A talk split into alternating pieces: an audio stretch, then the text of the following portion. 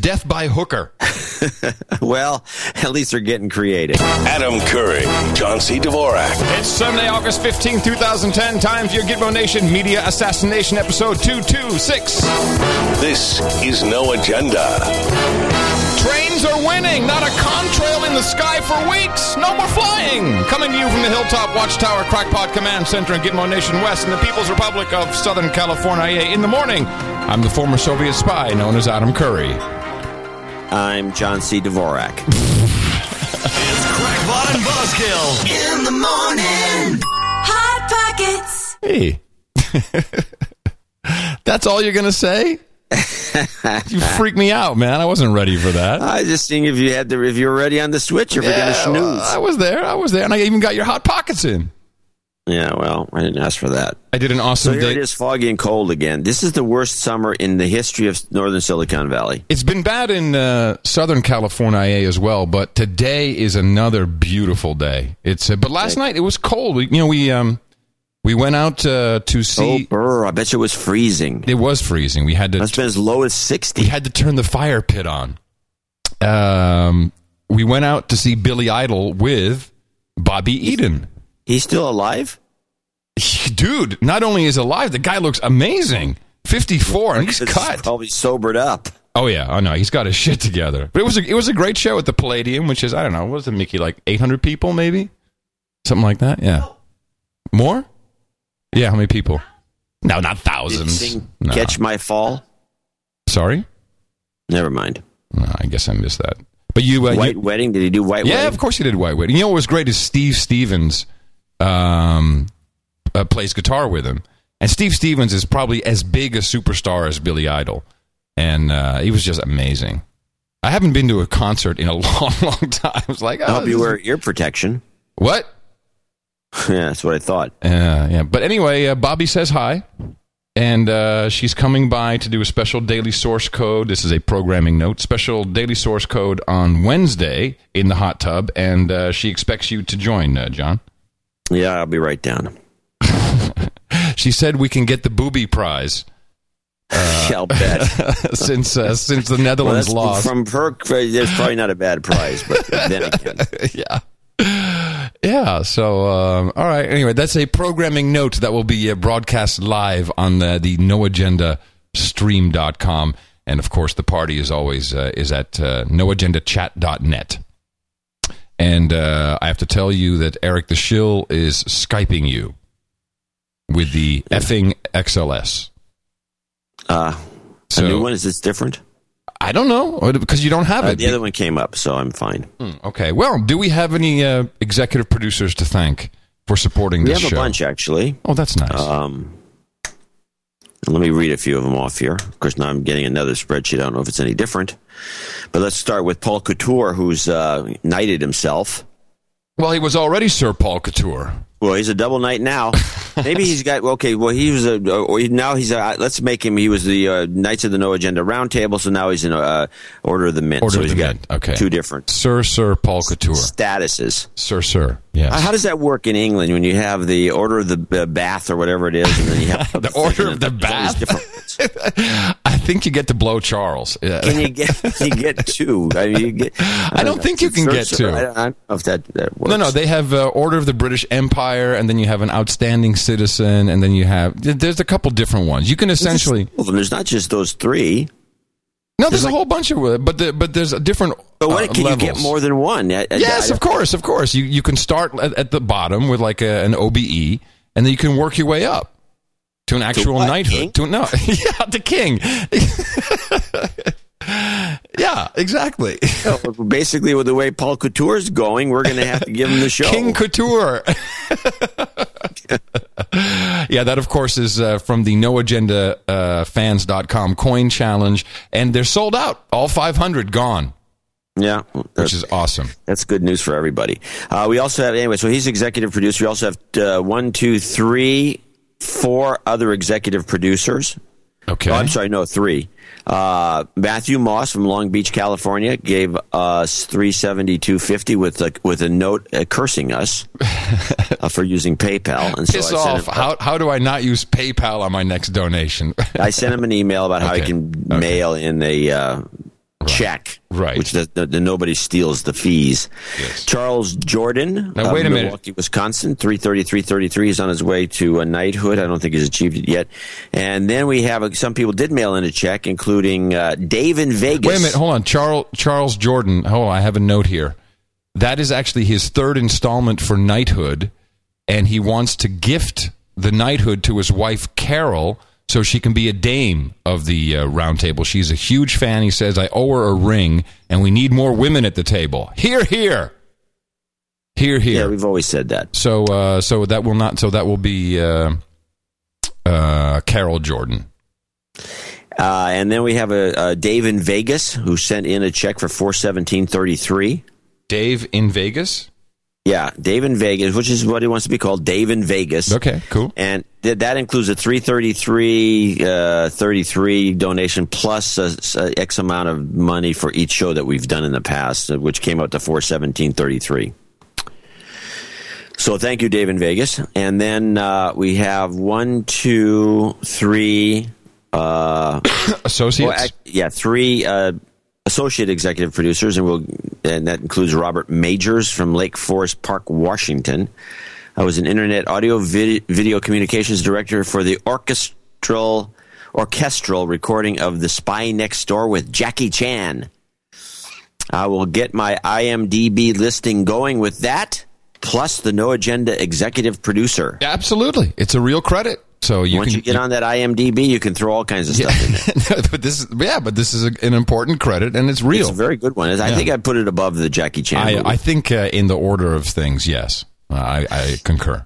Brian Kaufman, Tempe, Arizona, two hundred dollars. Uh, this is uh, karma for myself. Today's my last day at my engineering job. I start law school at Arizona State ASU Party School next Thursday, the nineteenth. I'm now six hundred over a thousand for my knighthood. I'll try to finish before long, but the money might be tight. I would think so.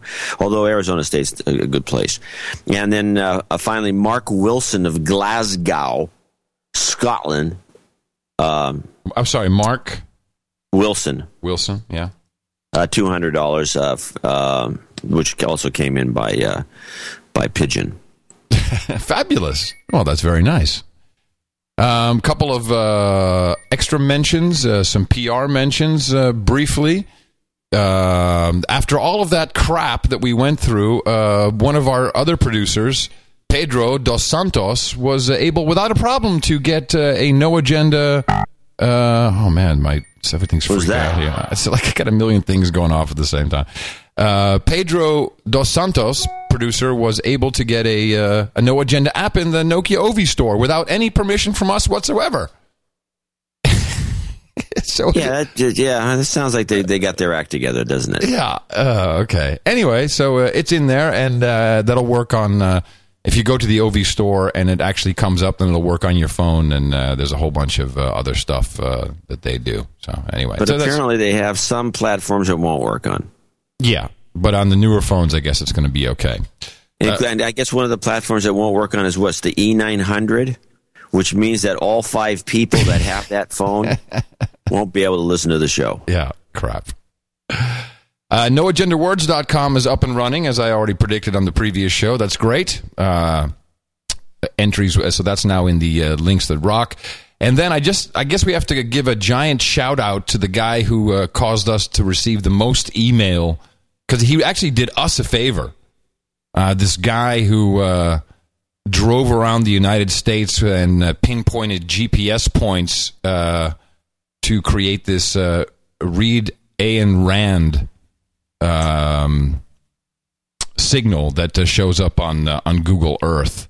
And I- Yeah. I mean, that must. I'm, by the way, heading out today.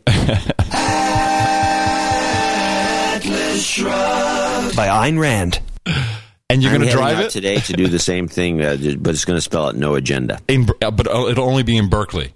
So no, I'm heading out. I'm going to take off right after the show and see how far I get. You know, we could easily do this. We have producers in, in all 50 states. In fact, we could do it across the entire globe if you think about it.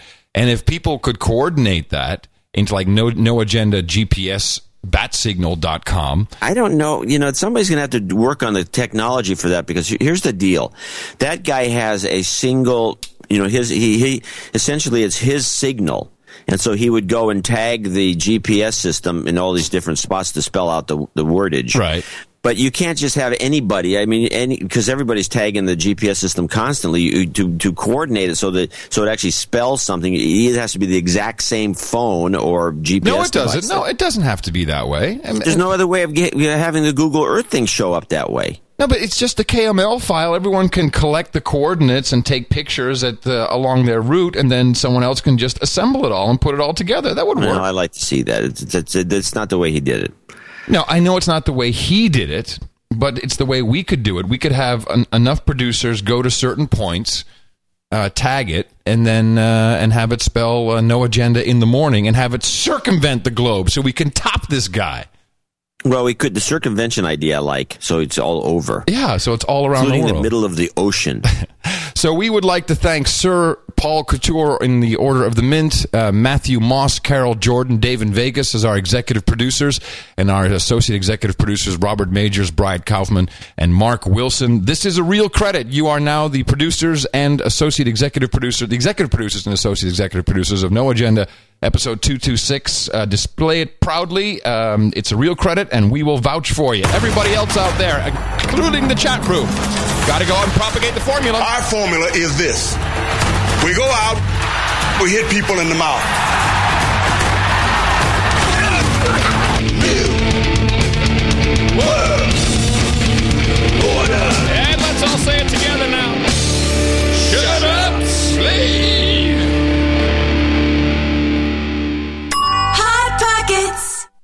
And I apologize to uh, some of my the fans of the duck call Yeah, where is because the I duck seem to have misplaced the duck call. Did you leave it up north? I don't know. I know I didn't take it out of the house. It's just some, I put it down somewhere and now I don't know where it is. Speaking of uh, up north, by the way, it looks like Bill Gates' dad is now on a crusade to get a 5% state income tax in Washington state. This isn't going to go over too well with the people living. in- Yeah, he because he's one of the few people that can afford it. Yeah. Uh, Washington State's one of the states that is a uh, personal income tax haven. Yeah, that's why you're up no there, personal right? income tax. Uh, we, we're taxed to death as it is. So uh, this idiot wants to uh, add a personal income tax to the state of Washington, and hopefully they'll be rejected soundly by the public. And anyone who votes for it, and if in the legislature, will vote these people out of office immediately. well, I don't know. He's And he should be rebuked. It's easy for him to be able to pay an extra five percent. What is it- what does that mean, rebuked? Downturn if he hasn't noticed. Oh, maybe he hasn't. Wait a minute. Rebuked. This is a good one for noagendawords.com. What does rebuked mean? Told to stuff it. Definition of rebuked, told to stuff it. Nice. Yeah. Well, I, I thought that was interesting because I know I'm And sure shunned. He should be shunned. Bane. He, he's Bane forever. You know, it's really interesting that these rich guys, especially with the multi-billionaire sons, can you know demand more taxation on the rest of us, and and think that they uh, you know above everybody else. It's it's unbelievable to me that I mean the nerve of the guy. Yeah, it's pretty amazing, right? Well- yeah, it's pretty amazing. Yeah. It's amazing. yeah. Why doesn't he just shut up? Slave. There's a picture of him in the Wall Street Journal too. He, he looks just like Bill Jr. Only, it's- only well, older. Bill's actually looks starting to look more like him. yeah, Um, yeah, yeah. So it's a well, it's a it's a well, it's for rich people, John. Don't worry about it. Five percent tax rate on incomes above two hundred thousand dollars or four hundred thousand for married couples, and it would climb to nine percent. That's not ultra rich. That's hey, if the government worker average pay Is 123, five thousand bucks, get a clue. Yeah, you're you're pretty unhappy about that, aren't you? Unless you're making over half a million dollars a year, you're not making really much money. You're just getting by. I did not hear uh, the uh, uh, Horowitz Dvorak Horowitz unplugged show, and maybe this news came out after you did it. Uh, did you guys do one on Tuesday? No, we did it Wednesday. Okay. Did you get the Hindenburg Omen news in there? No, You know what this is about? no. Oh wow! I'm sure you guys will be talking about it. Uh, this is now everywhere. Wall Street Journal. Uh, everyone's talking about this. Uh, uh, this is the uh, the so-called Hindenburg Omen, named after the famous German airship that crashed in Lakehurst, New, New Jersey in 1937. It's a technical indicator that foreshadows not just a bear market, but a stock market crash. And this was created by a blind mathematician. His name is Jim Miekka. And this indicator is now predicting a market meltdown for September. And it's uh, it's like there's five criteria uh, that are uh, supposed to be met for this Hindenburg omen. Uh, see the the daily number of the New York Stock Exchange, new 52 week highs, and the daily number of the 52 week lows. Both have to be greater than 2.2 percent of the total issues traded that day. I mean, it's all these technical things. Uh, the small and, and anyway, I'm not. You, you can look at it in the show notes to see all these five indicators, but it includes like the McClellan oscillator. It has to be negative Yeah, on the a bunch of same day. things. You know, this is actually good news because every the more people come out and talk about the thing cor- collapsing, the less likely it is to happen. Well, that's what I was Uh, going to ask you. That- that's what I was going to ask you. And, and but I just find the whole the whole association with the Hindenburg so amazing because and John, you you're old enough to remember this. Oh yeah, I remember the Hindenburg crashing. This is I well, was it's, twenty. It's a famous it's a famous piece of journalism history. and uh, has been taken Listen to it. down on the field by a number of men. Here it The comes. motors of the ship are just holding it uh, just enough to keep it. It bursts into flames. Wait, wait, get it started, get it started. It's right, it's right, it's rising terrible. Oh my, get out of the way, please. It's running, bursting into flames, and, and it's falling on the mooring mast, and all the folks will see that this is terrible. This is the one of the worst catastrophes in the world. Oh, it's, it's like oh, four or five hundred feet into the sky. It is, it's a terrific crash, ladies and gentlemen. The smoke and the flames now, and the flame is crashing to the ground, not quite to the mooring mast. Oh, the humanity! All the There it is. Oh, the Yeah, humanity. There is a cleaned up version of that clip Well, the- uh, yeah, I'm sure. that you could actually understand. Well, it'll sound much better on the podcast than through Skype. Okay, you know, Uh, I'm, I'm who by the way are going public.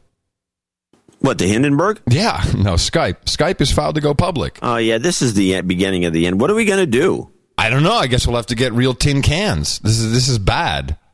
This is really really bad. Yeah, you know, as soon as they go public. Well, actually, what you, I, I, here's what my guess is: uh, they're going to go public, and then they're going to find some way to make it fee based. And if the fees are reasonable, uh, it'll probably cut down on the number of users and maybe improve the quality. Well, I think we should look at if I, I wonder if they've already filed their S one. If they filed their S one, then we can look at what the business case is going to be, and uh, and how they you know how they're going to convince potential investors that this is a good deal. Meanwhile, Rupert Murdoch uh, is suing them. Uh, he says that uh, they can't use the word sky because sky is a part of the word Skype. What? yeah. He has B Sky B, right? That's his. Uh, that's his uh, his satellite. Uh, yeah, Sky. Services, and it's a yeah satellite. Yeah, so he's- for- he's in it's a- like the Dish Network. Of, Yeah. So UK. he's in a in a legal battle, uh, claiming that he owns the Sky part of the word Skype. it's good, right? What is he crazy? Who came up with that idea? I don't know. He's probably really worried that there's going to be some consumer confusion between B Sky B and Skype. Yeah. Besides that, how can you copyright or, or trademark the word sky? Well, there's a lot of weird trademarks. Let's do uh, the trademark on the word the. Yeah, well, there's mm, you know uh, triple. What was it? Triple three Pete. What was it? Uh, that was copyrighted. There's a lot of words that are copyrighted you can't use. A lot of weird stuff. Hey, so they have filed their S one, uh, but it's in the uh, it's the uh, it's in the European Union. So I wonder what they're going to float it on. What's will it be? The London stock market? No, Probably. I don't know. Hmm. That could be like, you know, like a really dodgy IPO. It's not. It may not be a real one. One of those like pink slip things. Not sure. So, what do we have for news this week? There's not a lot going on. No, there's tons of stuff going on. I, I got some uh, I got some kind of uh, real news. And now, back to real news. A big flap about Dr. Laura, uh, who I never listened to, nor would I ever. I've listened to her numerous times because she's on the radio, and I listen to everything to see what to keep in touch with the context and the American psyche. Well, this was pointed out to me by my new friend Annie Duke, poker player extraordinaire. By the way, you, I think you'd like Dr. Laura, and anyone who's ever listened to her will get think that's hilarious. You know, I think I actually might like her um, because there's this. Well, I have an audio clip, and actually, John, I, I made clips for this sh- episode. I, oh, I- so we don't have. we don't have to listen to pre rolls and uh, and, stu- and no, we don't have to listen to you complaining about pre rolls. So uh, she gets a phone call, and this this is going to turn into a national conversation. You watch. She gets a phone call from a woman who is, uh, I think, she's married to a black man. She's white, and the following conversation ensues. We had friends over the other day. Got about 35 people here. The guys who were going to start playing basketball. I was going to go out and play basketball. My bodyguard and my dear friend is a black man. And I said, white men can't jump. I want you on my team. That was racist? That was funny. How about the N word? Though. The N word's been thrown Guy, around. black guys use it all the time. Turn on HBO, listen to a black comic, and all you hear is nigger, nigger, nigger. That is I don't get it. If anybody, if anybody without enough melanin says it, it's a So horrible it, thing. so that's how it starts off, and uh, then she goes to commercial break because, of course, you know this is uh, mainstream media. So how can you uh, I'm Dr. Laura Schlesinger. how can you uh, continue a thought? But she comes back, and then it just goes from one. It just it just gets she, the hole gets deeper. You're talking to Jade. What did you think about during the break, by the way? Uh, I was a little caught back by the N word that you spewed out. I have to be honest with you. But but, but my point is race relations. Oh, then I guess you don't watch HBO or listen to any black comedians. But that doesn't make it right. I mean, race is a big My thing. dear, my Obama's dear, the office. point I am trying to make to another level that's unacceptable. Yeah, we got a black man as president, and we have more complaining about racism than ever. I mean, I think that's Yeah, hilarious. so uh, so far, I'm, I'm liking what she's saying, Yeah, and it's funny because you're right. Uh, I, I think she's she's saying some really uh, some stuff that's on a lot of people's minds today. yes, But I think honestly, because there's more white people afraid of a black man taking over the nation. They're afraid. You want to be honest about it. dear, they all voted him in. Only twelve percent of the population's black. Whites It was the voted him younger in. generation that did it. It wasn't the older white people who did it. It Okay. younger All right. All right. it. Chip on your shoulder. I can't do much about that. Here yeah, I think you have too much So okay sensitivity say nigger? It's and okay not enough sense of humor. Well, it depends how it's said. Is it, is it okay to say that word? Is it ever okay It's to say a- that word? It depends how it's said. Black guys talking to each other seem to think it's okay. But you're not black. They're not black. My oh, I see. So a word is restricted to race. Got it. Can't do much about that. I, I can't believe someone like you is on the radio spewing out the nigger word, and I hope everybody. I didn't heard it. spew out the nigger word. Nigger, nigger, nigger. Right. I said that's what you hear. Heard it. Yes, they did. I hope you- everybody heard it. So what They did, and I'll say it again. word? Nigger, nigger, nigger is what you So hear on HB. it- Why don't you let me finish a sentence?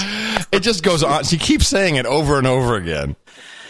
And it's great. And by the way, nigger should definitely be in noagendawords.com with the correct definition. And, and I got I got to tell you, John, I agree with her. Uh, this has bothered me for a long time. People from uh, from outside the United States, and I deem myself to be somewhat of a Euro American, don't understand how a word can be banned that way. Well, you know that's interesting uh, because it became an issue with, and in fact, I have a clip of all things. Um, Schlesinger's got herself in trouble a number of times, and in fact, one of the times it got so bad that uh, she basically was going to be taken completely off the air. And uh, a woman who was a uh, uh, who's a talk show uh, host down in Southern California.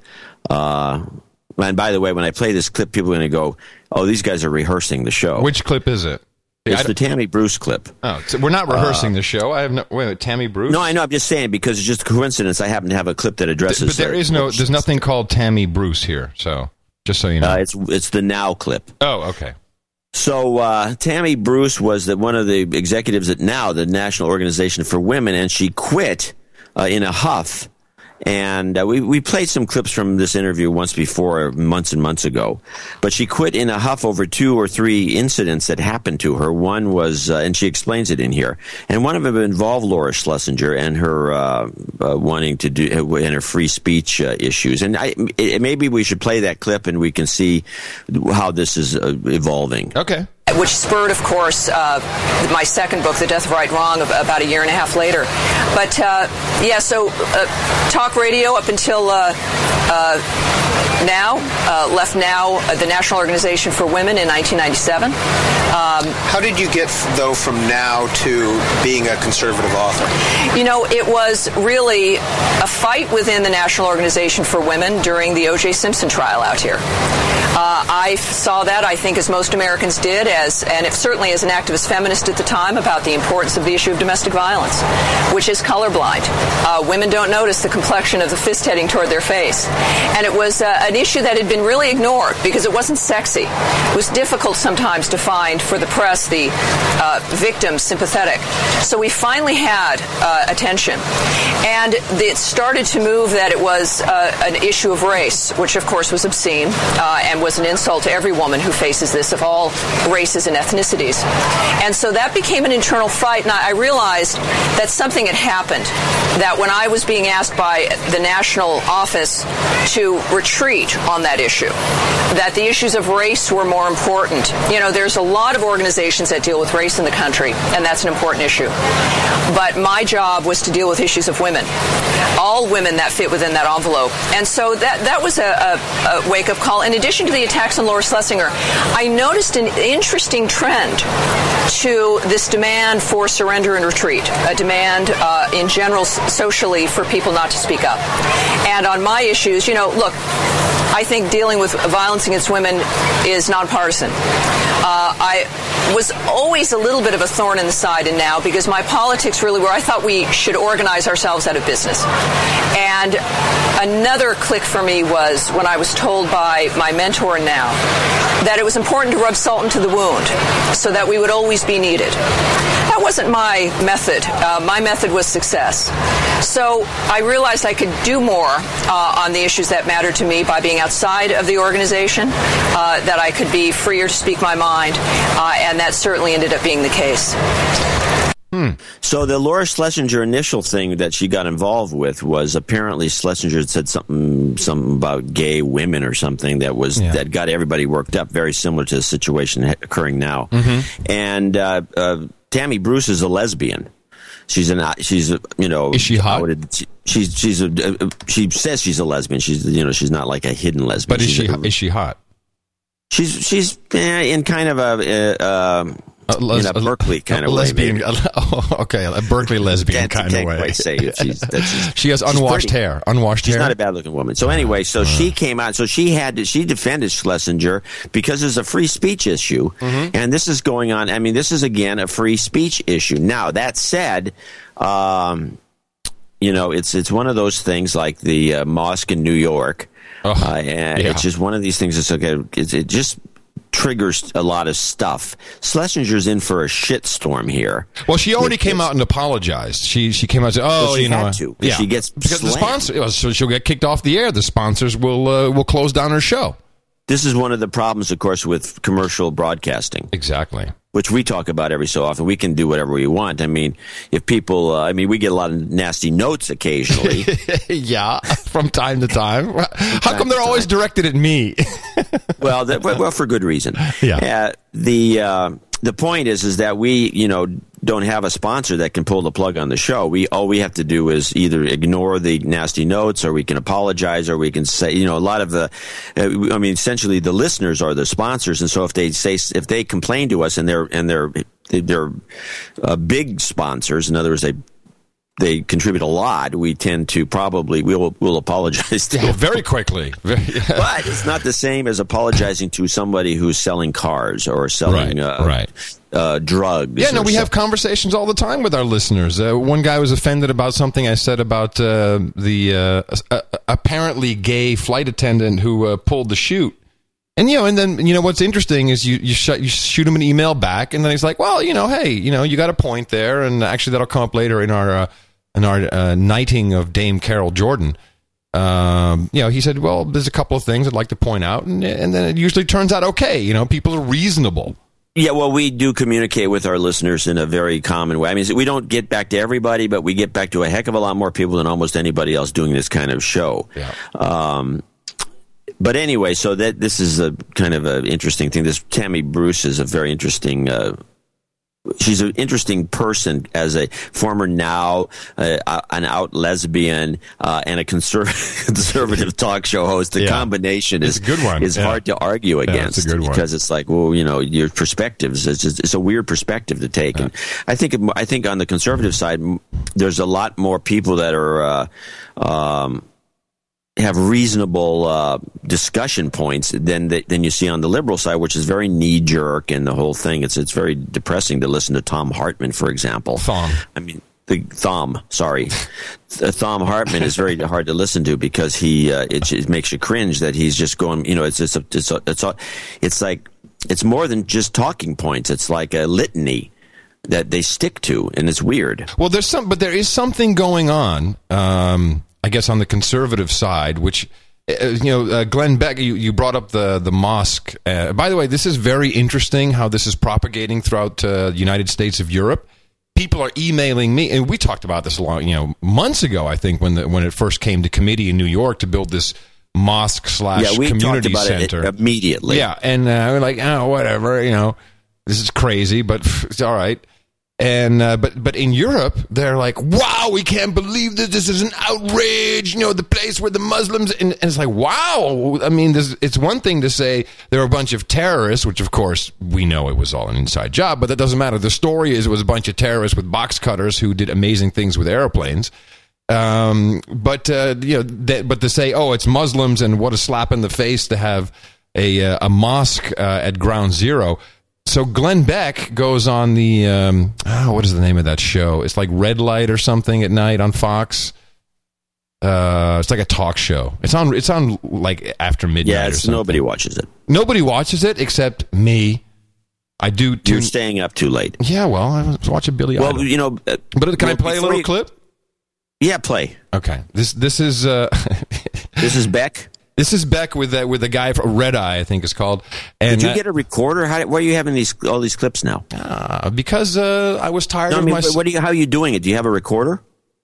yeah, it's called the iPhone. Did you get an H two or what'd no, you do? I just use the iPhone. I, the the iPhone four is pretty outstanding when it comes to this stuff now. Thank you, Steve Jobs. And the author of The Bible of Unspeakable Truth, No, I guess he. he- Yeah. Okay. Well. which you have to read. It's laugh out loud funny. Okay, so, Greg, Yes. give me your proposal.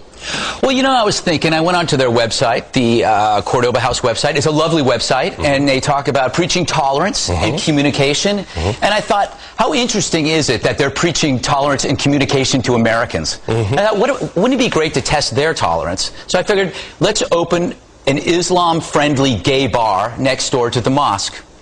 That's my proposal. And I'm- so so that by itself is like oh, okay ha ha ha but then then they go off John and they start coming up with names for the gay bar it's just like whoa sticking by it. No. I'm not a good businessman, and I'm a terrible activist. Yeah. But this might be the greatest idea I've ever had. But you are very, very funny. Yeah. I, So are you. am I joking? Is, I mean, yeah, what I'm saying is, well, give me some of the names of the well, uh, I like um, I like jihad jihad. or G hunk. How about infidelicious or turban cowboy? Do you like Yeah. turban cowboy? Uh, my favorite, What? suspicious packages. Yes, that's a nice one. Yeah. I mean, that's funny shit man that I mean they wrote- they wrote some good stuff there there's a, there's a couple more there's a couple more Uh, Ramadan. uh, there, yeah, there are other ones that I don't think I You should mech, mention. you mecca me hot. Yes. That's, I mean it's like so are we just out and out going to go insult everybody now on the it's just- like we got we're out of niggers we got gay muslims it's like whoa this is like who who wrote the memo and what exactly did it say? What are we supposed to be doing here I don't know. It's it's interesting that this would be going on. It's a, this is free. This has to do with the suppression of free speech, and this start starting to crop up. The the the res, resistance to it is cropping up in all sorts of ways, uh, because essentially we've been butt bomb. I'm sorry. I'm sorry. John. The, the the chat room is is doing some names. more gags? Butt bomber. G fabulous. Uh, that's, that's crazy. Okay, Uh, I'm sorry. The fact is, we don't have a First Amendment anymore. Uh, you can't do this, you can't do that. Uh, you can't say this, you can't say that. In fact, I have another clip uh, on there, which has to do with this. If I could figure out which one Yeah, it it's is. free speech, I bet, right? Yeah, that would be it. I might as well just play that just to keep stay in the in the mood. The result of that would be you get five years for arson. And, and what is this? What is it? Where's this from? This is a guy talking about his book, which is uh, I don't know what the hell book it is, but it just it just mentions a C-SPAN? friend of his was it used to be a, a eco terrorist, and now he gets thrown in jail for just speaking. And is this uh, on C-SPAN or? Yeah, C-SPAN. The result of that would be you get five years for arson, and uh, under those current laws back at that time, and he got caught and he did exactly five years for arson, and he got out. It was a calculation on his part. Uh, he didn't know that somewhere down the line there could be a terrorism enhancement on something like that that could put you in jail basically for life. But also, he didn't know that uh, about 20 years, well, 15 years, 20 years later, uh, he was making a speech in San Diego, and someone asked him a question about how he used to make his incendiaries. And this is a guy who now has two kids, and he's kind of on a lecture circuit, and he's doing his thing. And he answered the question, and they got him for that. And they tried to get him for 18 years for terrorism for answering the question, because it's now, you know, I guess you have to watch what you say. It was about a, a very little known law about teaching people to make incendiaries.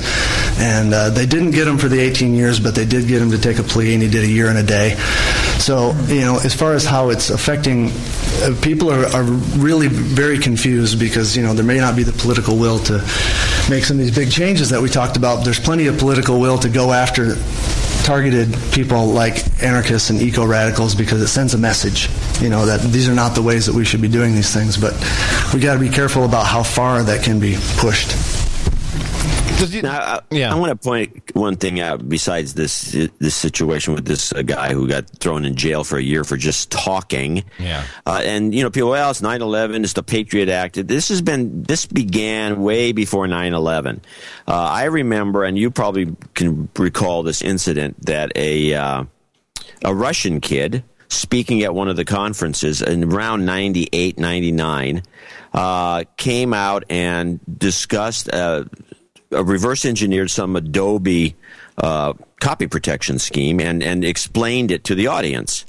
And oh yeah, and out- he, he he talked about it. You're. I do remember this. Yeah. all he did was talk about it, and it resulted in, in him being arrested under some D, uh, D, D, Digital Millennium DMCA. Yeah, DMCA. the DMCA, and he was thrown in jail for just talking about something. And then he got out on bail and just headed out of the country and went to Russia and refused to return for good reason, by the way. Anyone see uh, what you? Here's a classic mu- movie for the uh, entertainment guys and their movie club. Uh, I was a prisoner on a chain gang uh, done with Paul Muni in the 30s. Uh, and here's a guy. it- It's a great movie because it shows how he, the guy was railroaded, and this Russian kid uh, wasn't going to take any chances with this stupid system, and he went back to Russia where he was safer than he would be here, which is a disgusting concept. But the point is, is that all he did was talk. So our free speech is gone. Do you And think? Do you think, people John? don't think so? They're crazy. Do you think maybe this is? Um, here's just a, a wild theory. So you know, we know that uh, the fairness doctrine has been cropping up. The uh, the the left, who of course their their talk shows and their radio, uh, certainly on the radio, is just almost non-existent. And then you know, there's been a lot of talk, even from the White House, about oh, we've got to put the fairness doctrine back into effect, which means you have to give equal airtime on everything.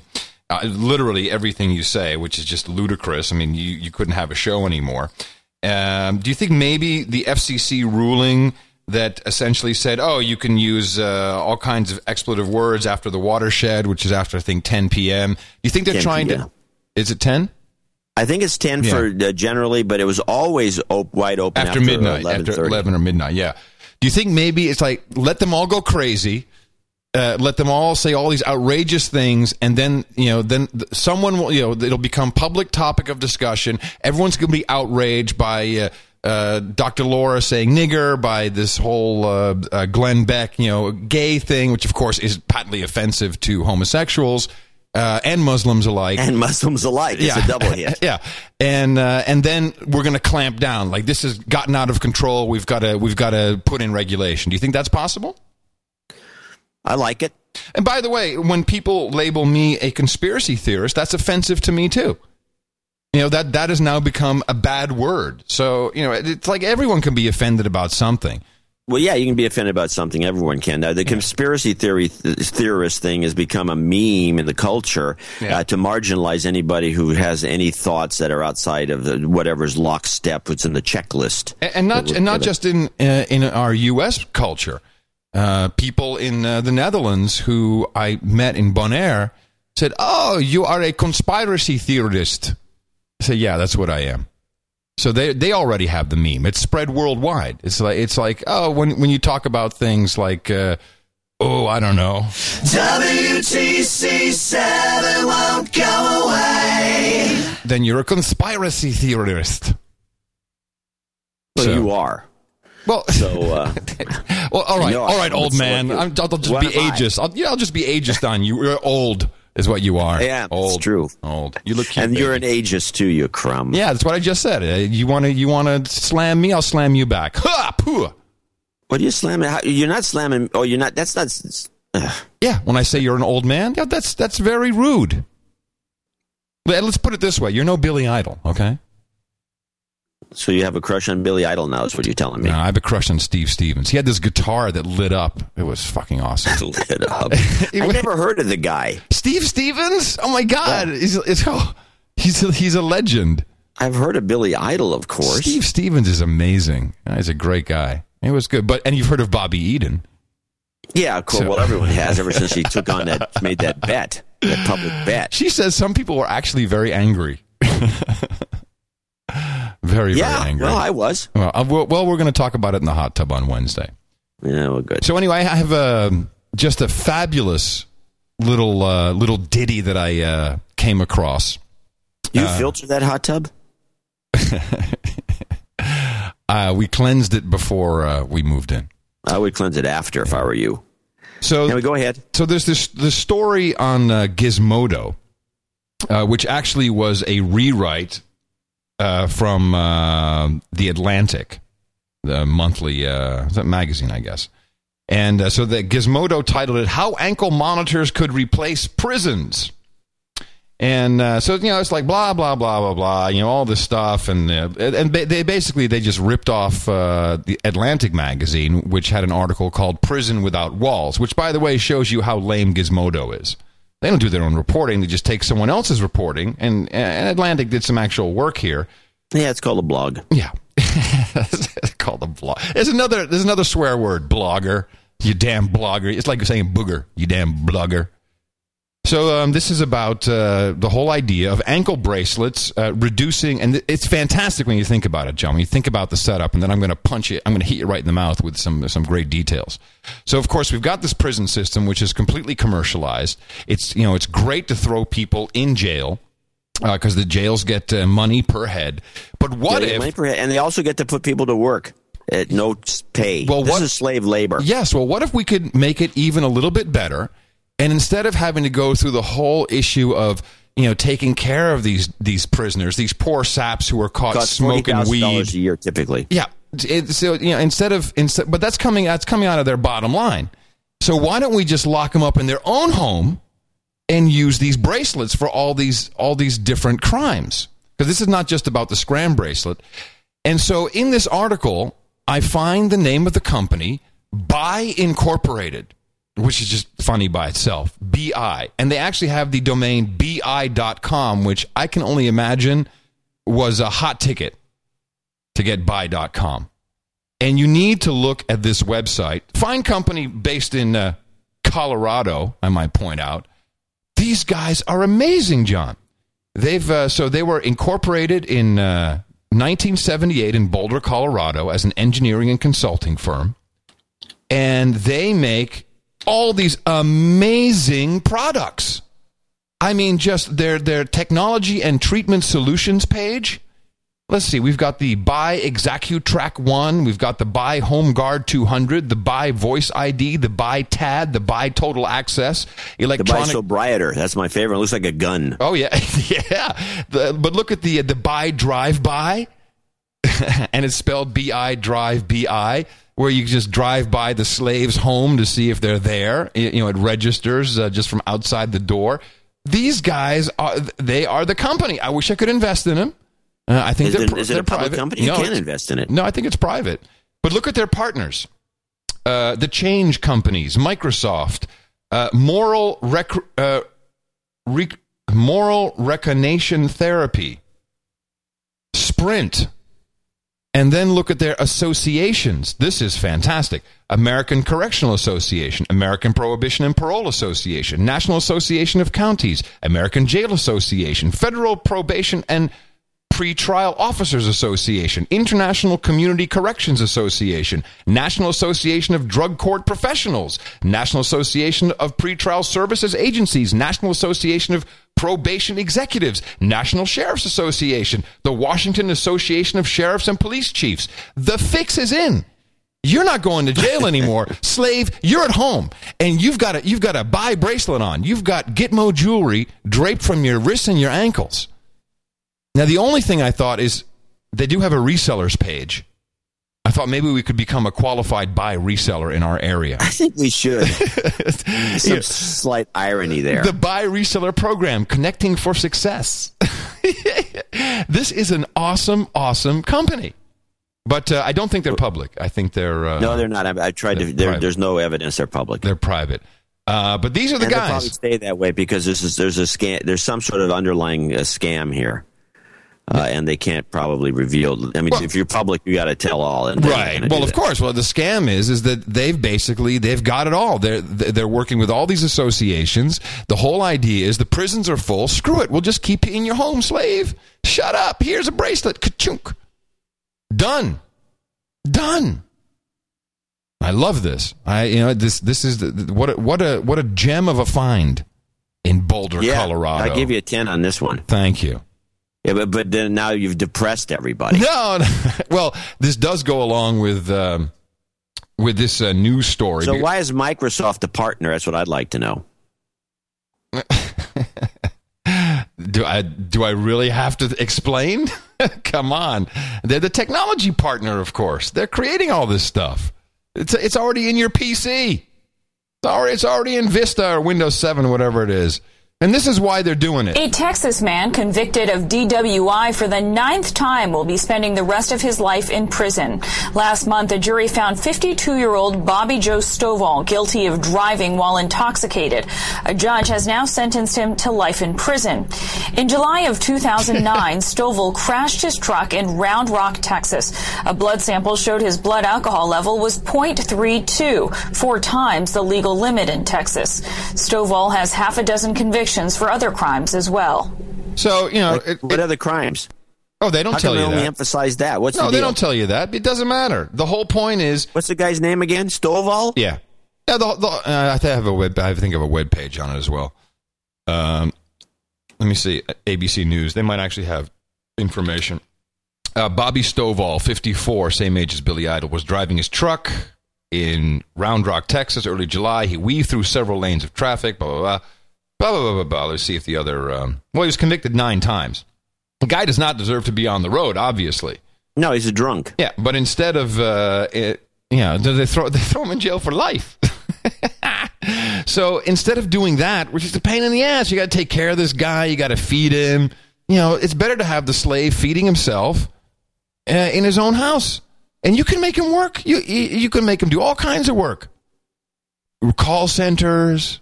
For lick envelopes. Yeah, he can he can do all kinds of stuff in the comfort of his own home. And if he Yeah, drinks or does, yeah, or, or sex lines, anything. If he drinks or anything like that, you know, boop boop boop boop boop. So, so this buy incorporated. These guys, I mean, they're, they're going to clean house if they aren't already because it's an annuity. It's not just you know the bracelet; it's the service. I'm sure Microsoft is providing the service. You know, the the back end, the cloud. You're connected to the cloud, slave. It's just uh, This is why you know uh, what's the name of the guy who had that conspiracy show and he uh, was the governor of uh, Minnesota for some reason. Jesse Ventura. Jesse Ventura. Jesse Ventura was on some the other day. I think we played the clip. He actually lives in Mexico now because he thinks it's a safer, more freedom-loving place. Yeah, he's probably right. That's pathetic. Well, there's some I don't understand why the, how the public continues to put up with this. Well, there's some I mean, this character here's got issues. There's some- they should put him into some sort of a treatment program. There's some uh, there's some ministry of truth about Mexico, which I found to be very interesting. Uh, Associated Press, and we know how. Uh, at least uh, I think that we can safely say that they are often associated with uh, information coming from the Central Intelligence Agency. Listen to this report, John, and, and you stop me when you when you, and this is from AP, right?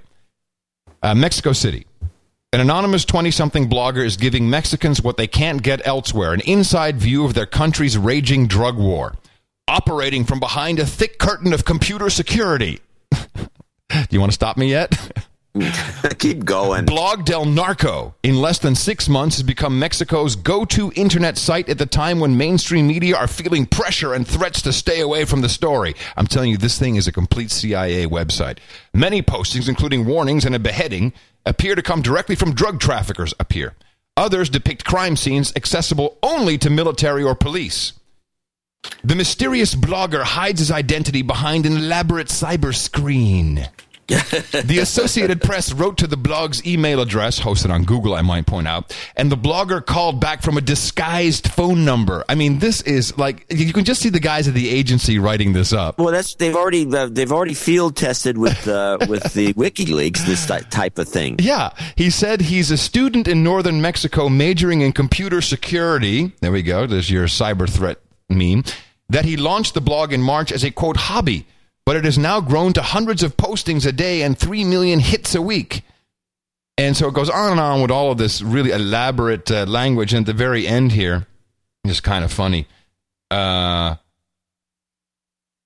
he says mainstream media uh, was stealing his content, so he doesn't feel bad about fe- stealing theirs until the National Milenio Television Network aired the prison warden video and credited blog Del Narco. Its daily hits went up 30%. So apparently they, you know, they, they know exactly what's going on with this blog, which uh, if you do a who is on elblogdelnarco.com, it's uh, registered by uh, Protected Domain Services in Denver, Colorado. Here, listen. Well, that's that's just a front. Yeah. Well, that. Okay. Here's here. I'm, I've got it open, and so I I looked at it. You see It's the trans? Spanish. Do you see, no, no. Do you see the translate button? I hit the translate button, and the translation. This is the giveaway to me that something's fishy. The translation is perfect. I know it's beautiful, isn't it? Let me read the headline of the first posting. The Mexican army said that soldiers are not murderers, and then I'll read it. The commander of the Fourth Military Region, Guillermo Serrano, Serrano, said Saturday that Mexican army soldiers are not murderers and only respond to the aggr- aggressions of organized crime. This is like it was written in English, translated to Spanish, so it would translate back perfectly. And just put the button there just to make it look good. It's fantastic. This is, it, you're right. I mean, uh, when I saw this, I'm like, oh, Ministry of Truth. Completely. Yeah, no, the translation is absolute. And you know, most of the time there's some screwiness. This is like perfect translation. Registered Hey guys, you know, try to make it a little funkier. Yeah, I mean, mess it up a bit. over the public's eyes. So when you see that AP press release, essentially with all these like shrouded in a veil of secrecy, a secret phone number, a secret email address, the thing's hosted on Google. They can track who this guy is, no problem.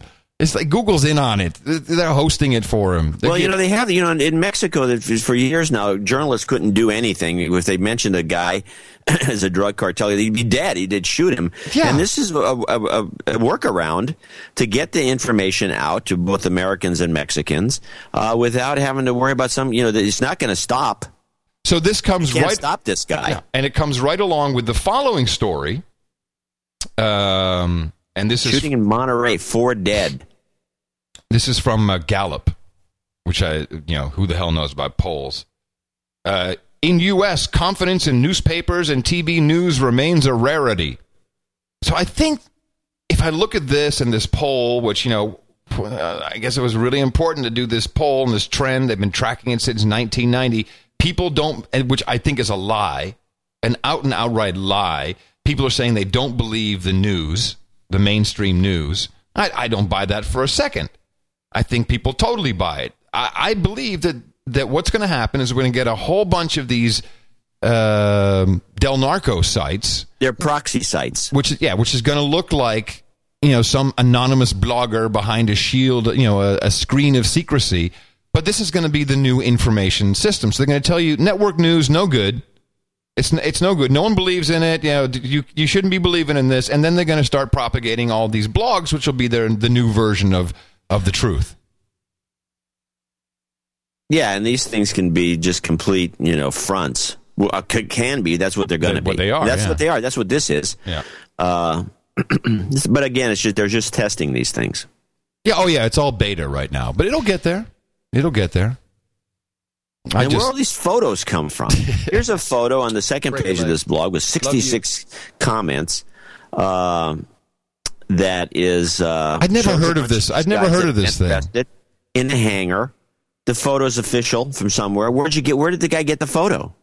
Oh, it's only from military. Only military and police can get these photos. That's what the that's what the article says. So how does he get them? From the military and police, of course.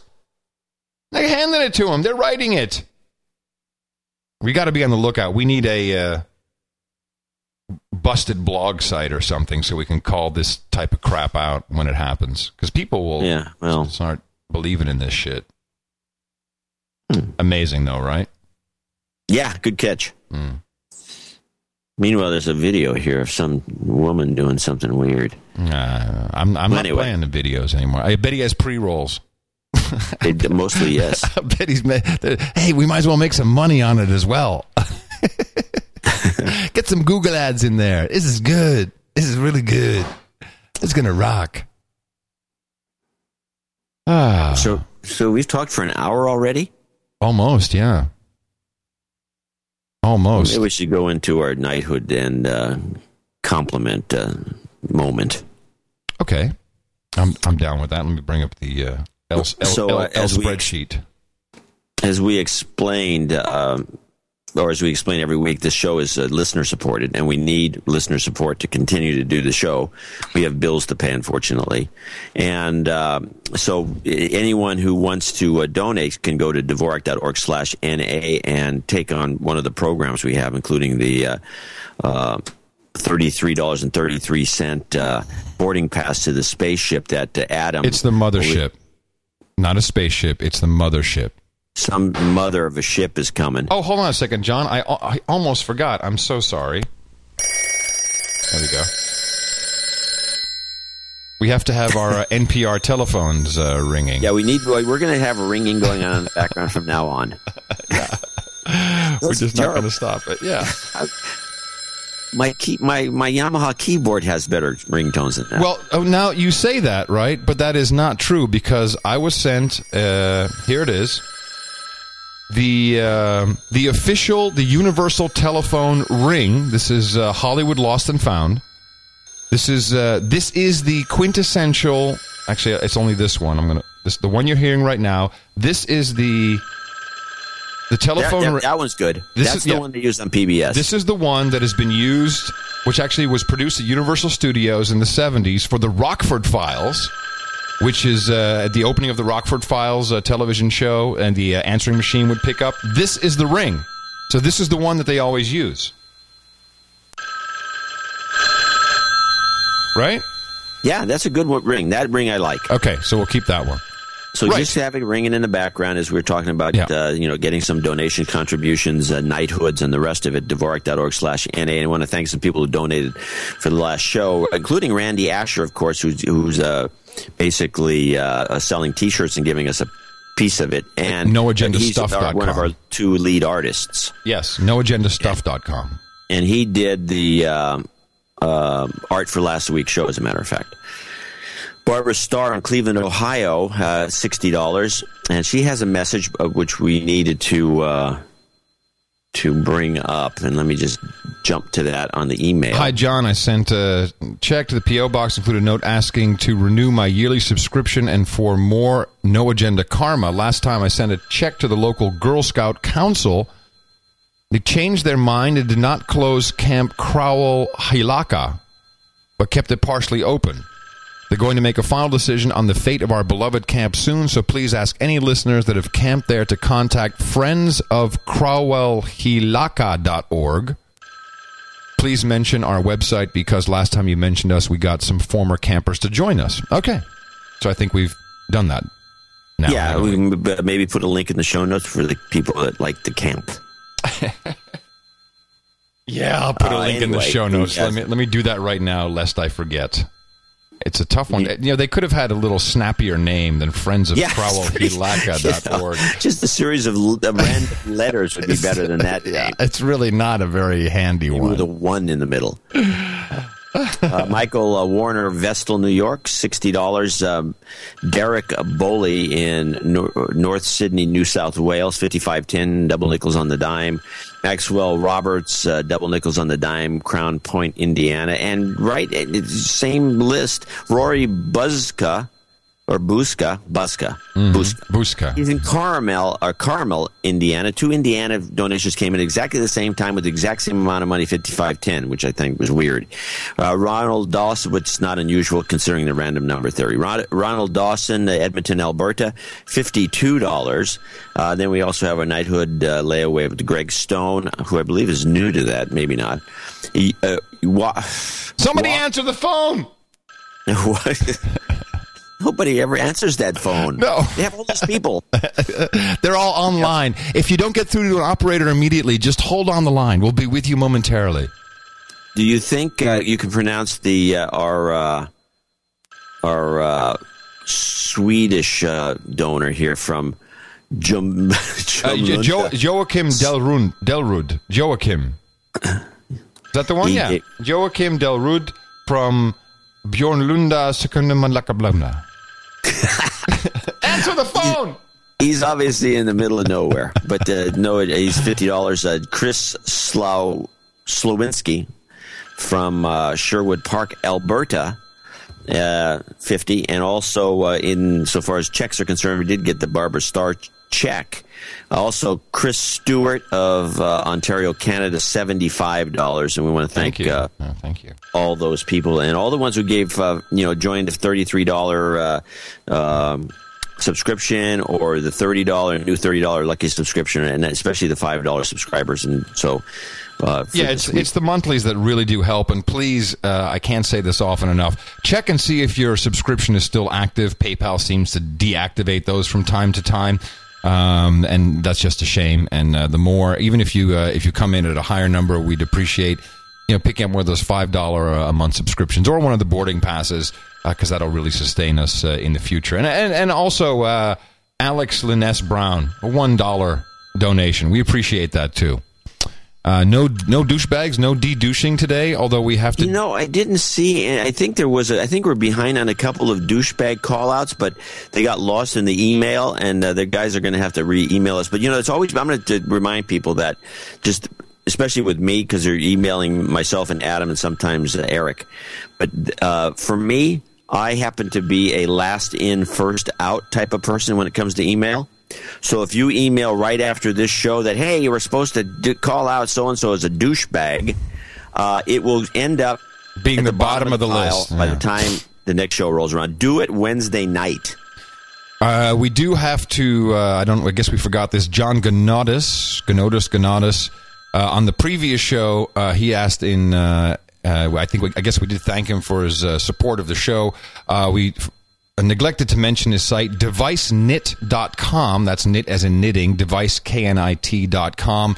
Uh, is a place where it helps people share ways of getting the most out of their electronics and gadgets. They have uh, a couple of ways to listen to the No Agenda show on there as well uh, in the car uh, with like transmitters and stuff. It's, it's, a, it's a good little geeky gadget site, so we uh, we appreciate uh, John's support of the show. And uh, perhaps uh, I've got mine out. Here. Ooh, yes. Mm, it's so large once again. The gold one. Okay, this is uh, on behalf of um, Charles Jordan, who uh, has decided to give his knighthood today to his wife, Carol. So, Carol, please step forward. Oh, she's suave, isn't she? She's very nice.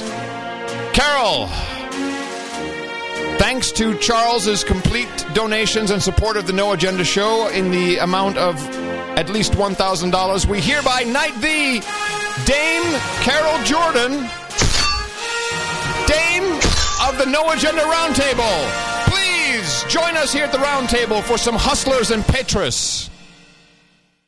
That's our new one. We've got hook, So we've got the, hookers uh, and blow Petrus. and hustlers and Petrus. Which Yeah, is a Petrus. which is outstanding Uh, so I guess, Cabernet. according to Eric, Paul Couture was not. Uh, no, no, that was for last week. No, I, I know, I know. That's why I didn't do him. Stock symbol BIAC What? for buy. According to maybe it's a public company, a Nasdaq. Uh, Buy is a public company. BIAC is the symbol. Let's check it out. Really? How's it doing? Is it on the upswing? Well, uh, not, if if not, after BIAC. Let's find. Dvorak.org slash NA to support this show or channel channeldvorak.com slash NA. And of course, you can find the link to the support page at uh, noagendashow.com where you can also find all the show notes, hundreds of links in every single program. We have a stream that's running. Uh, we've got a uh, a new show coming on to the stream as well, John, uh, that uh, our uh, our friend Marcus Couch will be producing called The Earthquake Machine, which will be a hard rockin' show. Looking forward to that uh, popping up on the stream pretty soon. Uh, BIAC is not listed under uh, under anything. Hmm. That's not the uh, symbol. Generally speaking, uh, most of these companies, if they're publicly listed, will have their symbol in their in their website and they'll have in their website. Yeah, investor but under, uh, relations. they don't have the tab investors. They don't have any of that. So I, I, I doubt it could be. Well, who knows? Um, I have an end of show clip, John. Just wanted to clear it with you. Maybe we should end a little bit early. Not that we're ending now, but how long is this clip? It's 13 minutes, and and maybe if I just play uh, 30 seconds of the beginning of it, it's of David Icke. You'll tell me if you think we should play it or not. Thank you. Thanks for coming. Uh, it's about 20 years ago now that I began Uh, this, by the way, is Trafalgar Square in uh, Gitmo Nation East, the 7th of August. So this is a brand new clip. to understand not just the scale of paedophilia and child abuse and child abduction and all the rest of it, but the people and the level, cesspit level, known as the elite level of our society, which is driving it. It was. Uh, So uh, he calls out uh, President Bush, like former prime ministers. It's an amazing piece about the pedo bear amongst the elites. And uh, I wanted to ask you if you thought it was okay if we played that as an end of show clip. I think it's too long. Too long? Then I'll just put it in the show notes. Okay. I think you should put a link and let people listen to it if they want to. Okay. Okay. Good. It's uh, it's uh, under pedo bear, obviously. pedo bear. that's that's our our general name. That's where you can find it. So um, I'd like to give you a little bit more info about the Ted Stevens crash. Yeah. Uh, some very interesting details.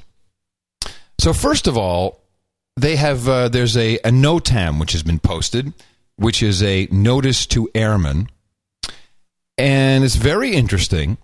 The because of course you know you see all these reports and you know you had these you, the idea you get is like this hill and you know the mountain and they crashed into the mountain.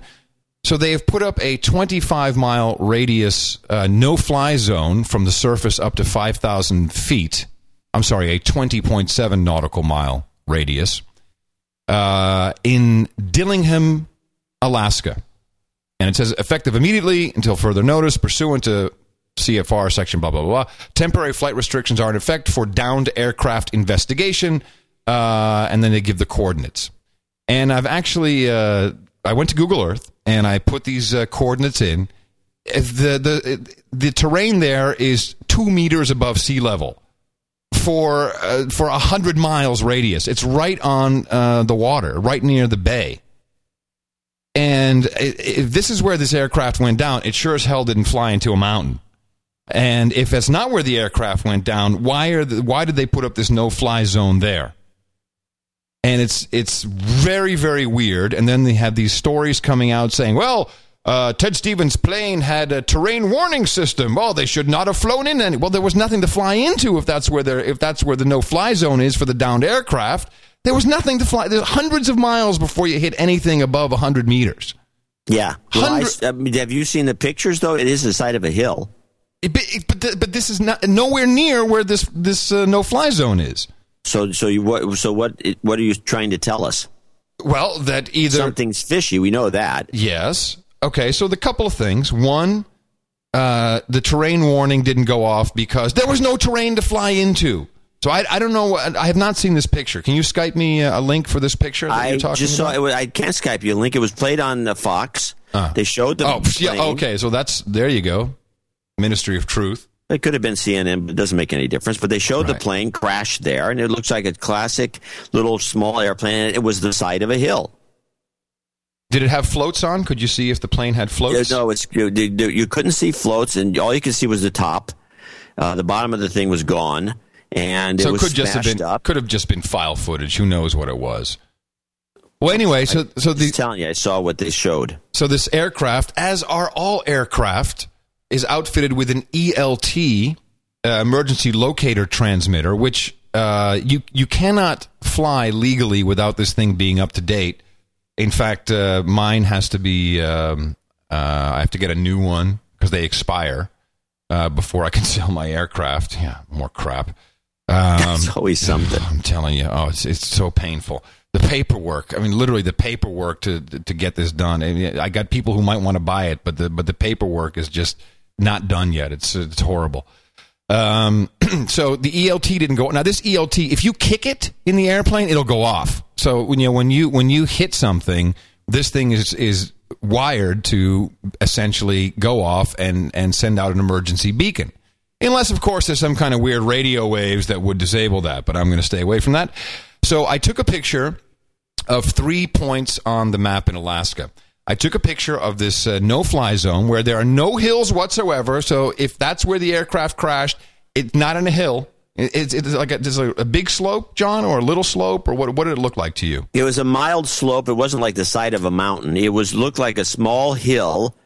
Uh, Oh, that's that possible. Was, S- I'd say hill. fi- it's like the Albany Hill in uh, in the Berkeley area. It's a small hill about uh, maybe 500 feet high. I'm guessing because you couldn't see too far down. But it was a mild slope. It wasn't like a you know it wasn't very Right, so it's- they did not- And it was by the way grassy. So if it's 500 feet, they didn't fly into it. They crashed into it because you're not flying at 500 feet. This guy, of course, you know. Anyway, so then I uh, I plotted the HAARP uh, facility, which you can see on Google Earth. I mean, there's uh, just a huge array of antennas, and here and here's what was interesting. Then I plotted the site of the crash of um, Terry, the pilot's son's C 17. If you draw a line from the HAARP facility to Dillingham, Alaska, right in the middle, on the very same line, is where the C 17 went down. So you've been spending a lot of time on Google Earth. Well, because you know you you berated me so so much, I'm like, wow, man, you know, I'm I'm so confident that this has something to do with HAARP. Uh, there's just too much evidence, or seemingly too much evidence, pointing towards it. That when you look at this picture, you're just like, wow, that you know, coincidence? Yeah, maybe, maybe not. Uh, oh, I, I got a picture of the plane crash here. Mr. Oil just skyped it to me. Let me take a look. Let's see what this hill looks like. Ah, pff. right, the hill is in the distance. Let me see that picture. I'll see if it's the same thing I saw. Yeah, hold on. Let me uh, bring up the Skype here. I'm also going to throw this into the chat room so people can uh, play along at home. Yeah, the hill is way in the distance. This is just a slope. Yeah, this, this looks like the place where it happened. So they went down. They didn't Oh, this crash. is, this is nothing like the shot I saw. oh well. This is Okay. this is not even that little blump is must be where the plane is, right? yeah, with the smoke. No, they had a close up of the plane. It's a it's an orange red colored thing, Mm. which you might want to check out if that's the case. And it was a, but that's like the yeah, that's probably the hill. Yeah. that's it in the background. yeah, so that that's, That's not a crappy picture. That picture's useless. Yeah. Anyway, so I found the uh, the coordinates of those three um, three waypoints rather uh, rather interesting. And we did get an email from a uh, Alaskan, Who said this guy was an amazing pilot? There's no frickin' way. And he also talked about Stevens being, you know, uh, a target, and uh, and apparently the Sarah Palin group and Stevens group are uh, out to get each other, and uh, for some reason I don't know why. And uh, it was an interesting little email. It kind of he, he was totally convinced that it was a hit. So whether it was a hit by sabotage, whether it was a hit by HAARP, which I'm pretty convinced it was. You know, there's just too much going on with the C, the Sun C-17, etc.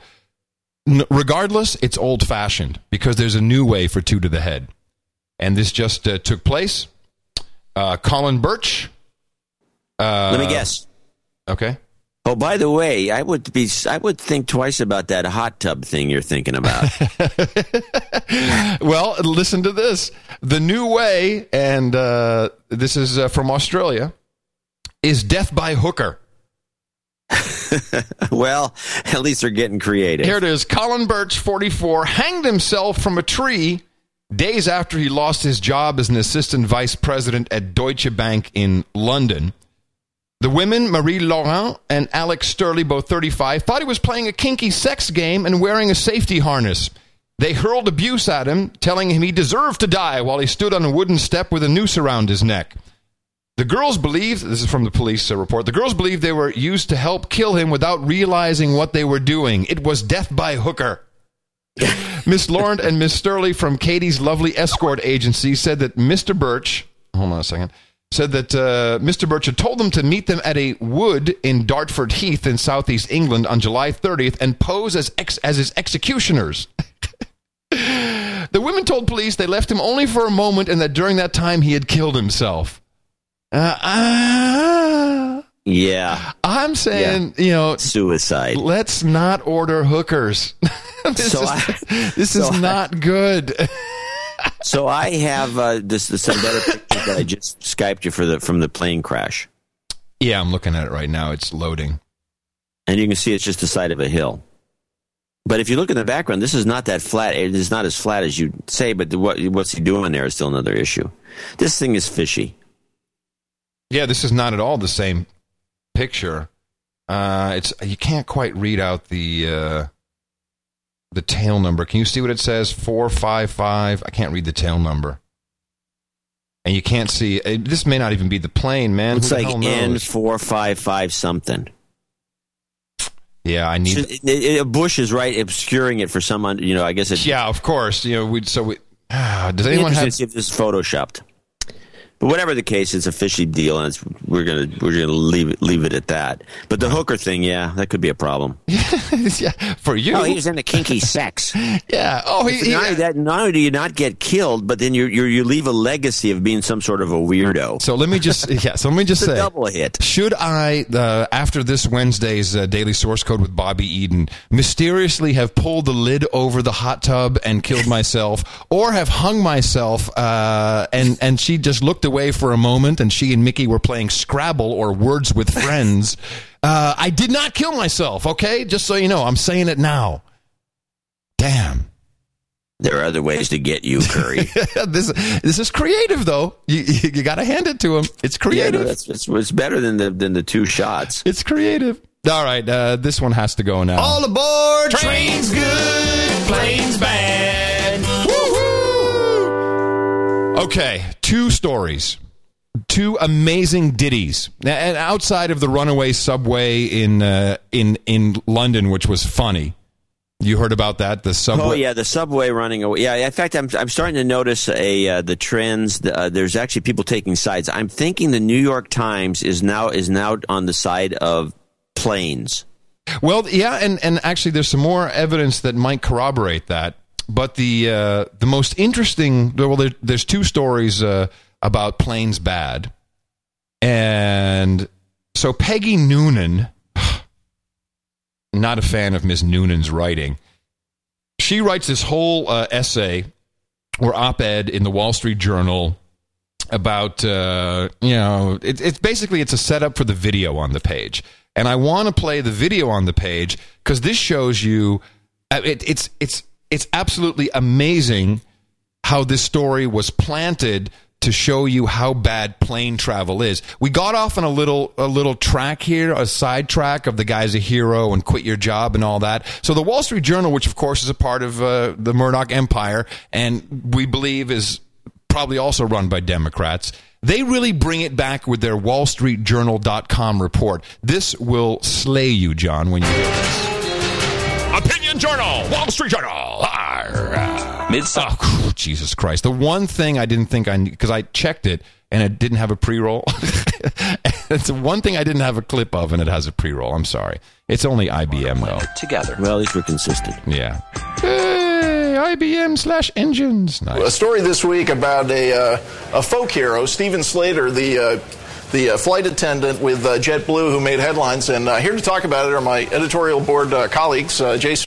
So editorial board colleagues, that means Yeah, the shills, yeah, right? Yeah, these are the guys who are paid to say whatever is the message. Riley and Matt Kaminski, thanks for joining us. Thank you. So, uh, the news uh, from uh, the news side of the Wall Street Journal this week is that uh, uh, Mr. Slater is looking like less and less of a hero. Uh, uh, people who were on the flight uh, from Pittsburgh to New York uh, earlier this week saying he was abusive. He may have had that cut on his head uh, when he got on the flight. Uh, uh, he was saying, uh, let me get the quote here, he was saying, uh, I have to. Uh, I need to take care of myself first, honey. When uh, someone asked him for assistance with some coffee that had spilled. By the way, another gay reference there. They keep pulling that out, the honey thing. Um, but uh, so we're, we're seeing a picture here emerging of a guy, and uh, I should say there's a question whether this uh, woman who uh, You hear it? You hear the setup? he claims uh, uh, harassed him even exists, but. Uh, See, they're saying that the, the woman didn't even exist, is what they're saying now. That she didn't even exist. There was no woman with baggage. Uh, but whether or not his story is true, y- Jason, you never really bought into the idea that this guy was a hero. Not, not at all. I mean, you have to keep in mind this started as a baggage dispute. A woman apparently brought uh, two bags on board, was trying to put them in the overhead when this dispute broke out. Um, and Slater is a self-described bag Nazi. now, I mean, can it get much better with calling someone on a plane a Nazi? John? It's getting it's getting good. Okay, hold on. it's just ama- amazing to me that the storyline has been to sympathize with the airline employee. Flights have gotten more expensive in recent years. They want you at the airport three hours ahead of time for a one-hour flight, which is often, you know, delayed if not canceled, uh, when, where you have little recourse. Uh, flights are more expensive and they're serving less food, fewer snacks. You have to pay for them. You have to pay for bags that they often lose on the way. Airline personnel, to me, How good is this? He, this guy is like he's getting the, the the the Star Merit Award of honor for the trains. Yeah, he's like listing everything. It's bullcrap, by the way. You don't have to be It's- no, it's three not three hours. hours. is a lie. It's a total It's lie. an out and out lie. It's a lie. But he's, you know, he- the excuse is that, uh, from the journalistic perspective, is, well, I know, well, I'm just exaggerating a little bit just to make the point that you do have to be there earlier, and they make a big deal out of it and all the rest of it. And the, and he, it, it- but it's like the laundry list of problem that of complaints. He's he's doing it and exaggerating them all to make it even worse, which is actually he shouldn't be doing. But wait, there's more, John. It doesn't end there. Oh no. is the problem. Well, the well, real we hero okay, here okay, is we, the we don't want to we don't want to we don't want to make uh, generalizations about uh, airline personnel, but Matt, this idea that this guy is a folk hero, that that a lot of people seem to not identify with the passengers, but with uh, with Slater in this case. Uh, I mean, did even Rush Limbaugh? He was saying, you know, maybe the guy was racing home to hear the Limbaugh radio program that day. I mean. Look, I mean, I think it's, there's a re- clear reason why we, all of us, in some way, sympathize with him. He had a bad day at the office. He kind of lost it. He had his Howard Beale, Beale moment. You know, I'm mad as hell. I'm gonna pull the emergency slide and just shoot out of there with a beer in my hand. Uh, don't worry, I'm not gonna start start cursing here or, or, or any Is something on- you want to talk about? but then I think what we're realizing now is that actually it's us passengers who should have this Howard Beale moment. We're Here you go. So he ta- now the other guy's going to pile jump and do another plane's bad thing. Mad as hell. I think we've all anyone who's flown domestic in this country must have a masochistic streak in them. It is it is one of the worst experiences. I mean, especially compared to ten years ago. I mean, my favorite is the fee for the extra piece of luggage, which happens to be your first piece of luggage that, that you want to check in. Um, Matt, and people all- would check more luggage if they thought it was going to arrive with them at their destination. It often does not. I mean, the, in the name of safety in the past 10 for years, in the name of safety, I think airline personnel has been on a power trip. And frankly, and they've made airline travel in a large, in, in many ways, miserable. And and again, my sympathies have always been with this woman, whether she exists or not. All right. Well, I, I'm going to I'm going to speak. All right. So you get the whole point, obviously. Yeah. But they don't bring the trains in, so that you know. So I'm not. Do they? Yeah, they, they don't need to bring the trains into. Yeah, to- I know. to I'm saying that, but they at least they didn't do that. We had uh, one other planes Bad story uh, about the 15 year olds who took their babysitting money and hopped on uh, a Southwest flight. I'm sure you heard about this story, John. Yep. Southwest Airlines is defending its policy on unaccompanied minors after three Jacksonville children bought plane tickets to Nashville and flew there without their parents even knowing about it. The Listen to these kids. They're totally prepped. three are 15, 13, and 11. NBC's Mark Potter reports. On a summer day in Jacksonville, Florida, 13 year old Bobby Nolan was looking for something to do when 15 year old Bridget Brown sent him a text message. I asked him today if he wanted to go to Nashville, Tennessee. Welcome to Dollywood. They decided to visit the Dollywood theme park using $700 Bridget saved from babysitting. Dude, I've babysat before. Have you ever saved $700 for babysitting? Hey, maybe she babysits a lot.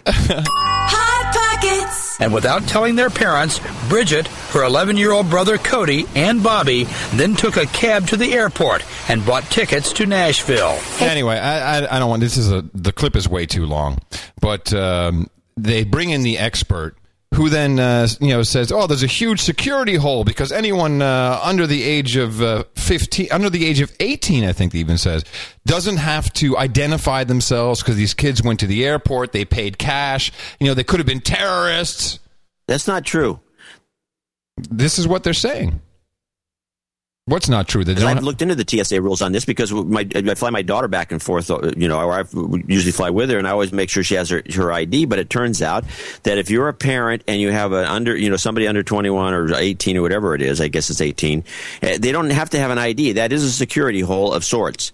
The kids do not have to have IDs. That's if they're traveling with, with someone. adult. With someone. Well, you want to hear the expert? So if you have just three kids, uh, did they have no ID? Do we know that for a fact? Did the older girl have ID? Well, th- no, they had no ID. And Nobody had ID. No, and this guy even this guy it, it gets into a whole ID thing, which like everyone has some form of ID. You've got a birth certificate, which by the way, it does not it's not qualified as ID. It doesn't have your picture on it. It's not Yeah, ID. total bo- it's ID. Well, listen to this guy. 18 are not required to show ID to fly.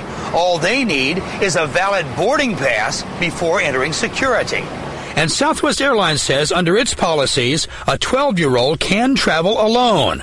As for 11 year old Cody, Southwest says he too was okay to fly because he was accompanied. Now listen to the expert who she brought in. Hold on. Um, this was within the rules then specifically, but uh, a lot of people are saying, does the gate agent, does the ticketing agent have any discretion when they're either issuing these tickets? A, a child's paying cash, and you know, could she have said, "Where's your mom and dad? Do they know you're flying?" So many alarm bells were going off here. First off, the ages of the kids, especially the very young one, they're buying uh, tickets with cash. They're buying one-way only tickets. There's no parents there. There's no ID. Any one of those things could have set uh, set this thing in motion to ask for a supervisor who might come in and say, "Hey, kids, do your folks know you're here?" Right, exactly. Just to double check policy. Where was common sense? That's right, the question exactly. people want to know. You mentioned uh, Southwest Airlines and, and their statement. We actually have a, a specific statement. Yeah. So uh, okay, a couple of things jump out. Yeah. First of all, a 15 year old kid can get on a bus.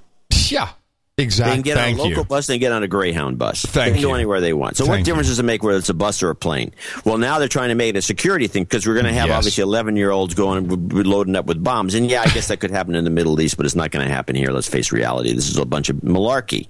It's baloney.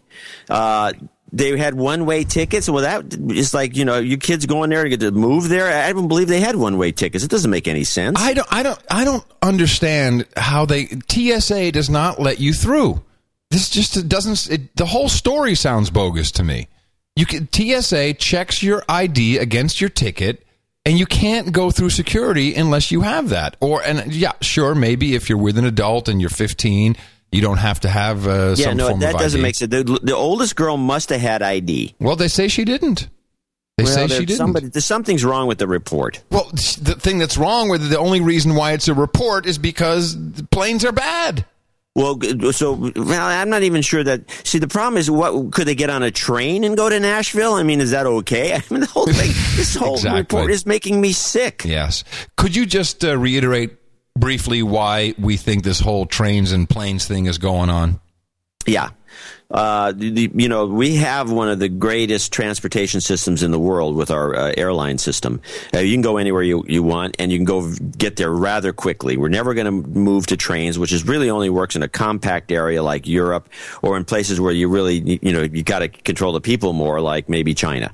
But uh, generally speaking, we're never going to take a high speed rail from San Francisco to Chicago, or even San Francisco to Los Angeles, for that matter. The idea, though, is to is to kind of promote the idea of of uh, high speed rail so we can put in new track beds around the country which are falling apart and they're old fashioned. These new tracks are made out of welded uh, steel and on the cement beds are beautiful. Reared in metal. They're absolutely fantastic. And the idea is to set it up, uh, make the taxpayers pick up the bill for upgrading the bed around the country so they, so Burlington Northern can at some point say, hey, you're not using it this very well. Nobody's taking your stupid high speed rail. Can we use it? Oh, okay. Well, maybe we can make up, you know, we can get something out of these tracks. And all the freight then goes on the high speed rail and goes flying around and without Burlington Northern having to pick up a nickel of it. It's a scam. Thank you. Thank you very much. I got to shorten that speech up a little bit. No, that was that was much better. But you know, because new people are listening to the show and like, why are you guys against trains? It's wonderful. We can get there in three times the amount of time. we can it's spend lovely. days on the we train. Can, we can, and we got Wi-Fi. It's wonderful. we, the trains are good. Uh, and get there, and even if it's local, like I said the other day, I mean, I can go take the train to Sacramento to go to the museum up there, but I, it, it costs more than it would cost me to drive. I would get there maybe a little faster, but not much, and I don't have a car when I'm there. I mean, the whole thing is ridiculous. It makes no logical sense. Maybe the TSA let him through, like, hey, we got three kids, we can look at them naked. maybe the whole thing was a bunch of bullcrap. It's more like it. Yeah. So I've got an interesting clip. We want to change the topic a bit, unless sure. you have more trains and planes things. No, but let, but let me just let me just uh, close it out because we love playing the jingle so much. All aboard! Trains good, planes bad. Wi-Fi and hot towels. So the uh, you know I haven't heard an in the morning for a while.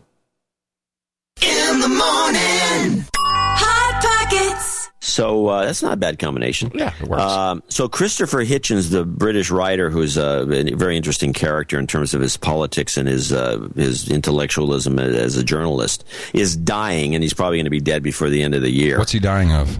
He's he had esophageal cancer, which oh, is metastasized Jesus. to everything. Uh, he's got it in his lungs and his uh, lymph nodes, the whole thing. Yeah, fuck.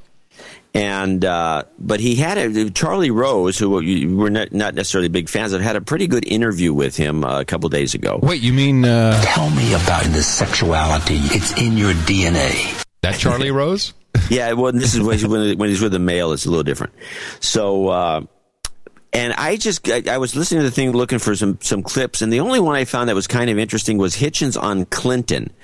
He they asked him about his feelings about Bill Clinton, and I thought since we've been you know pounding Clinton since he's he still hasn't filed his you know anything on the charity of his. He's stealing money for the Haitians, and he's on the jet the Gulfstream. As we if anyone listened to the last week's show, we documented a lot of interesting things about Wyclef John. Jean Wyclef Jean. And, uh, and the Gulfstream jet he flies around in the same. I, I have some more on him later, by the way.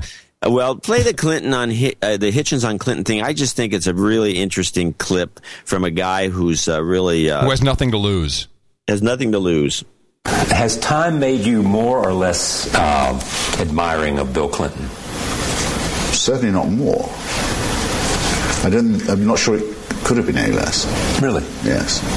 you, he, you had that much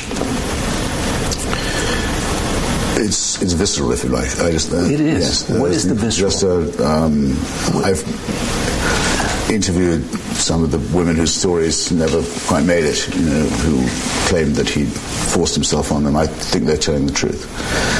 Um, I thought that his that's unimaginable to you, isn't it? That yes, you, I know because yes, or that yes, or that I'd have a friend who was yeah, exactly. I mean, it's unimaginable because the idea that that you have been so lucky and or fortunate or successful? Well, now, um, I'm not sure I saw that coming. Um, I've been looking for an opportunity to well, express I think, it. I think, and I had a better way. But I think most. I think even the most. What the hell is Rose doing? Rose is, I, I, you know, now that you mentioned, I was going to edit that part out because it was Rose being so friggin' lame. Tell me about the sexuality. It's in your DNA. Apparently, about you know Hitchens womanizing without having to be a masher, but he couldn't bring himself to actually.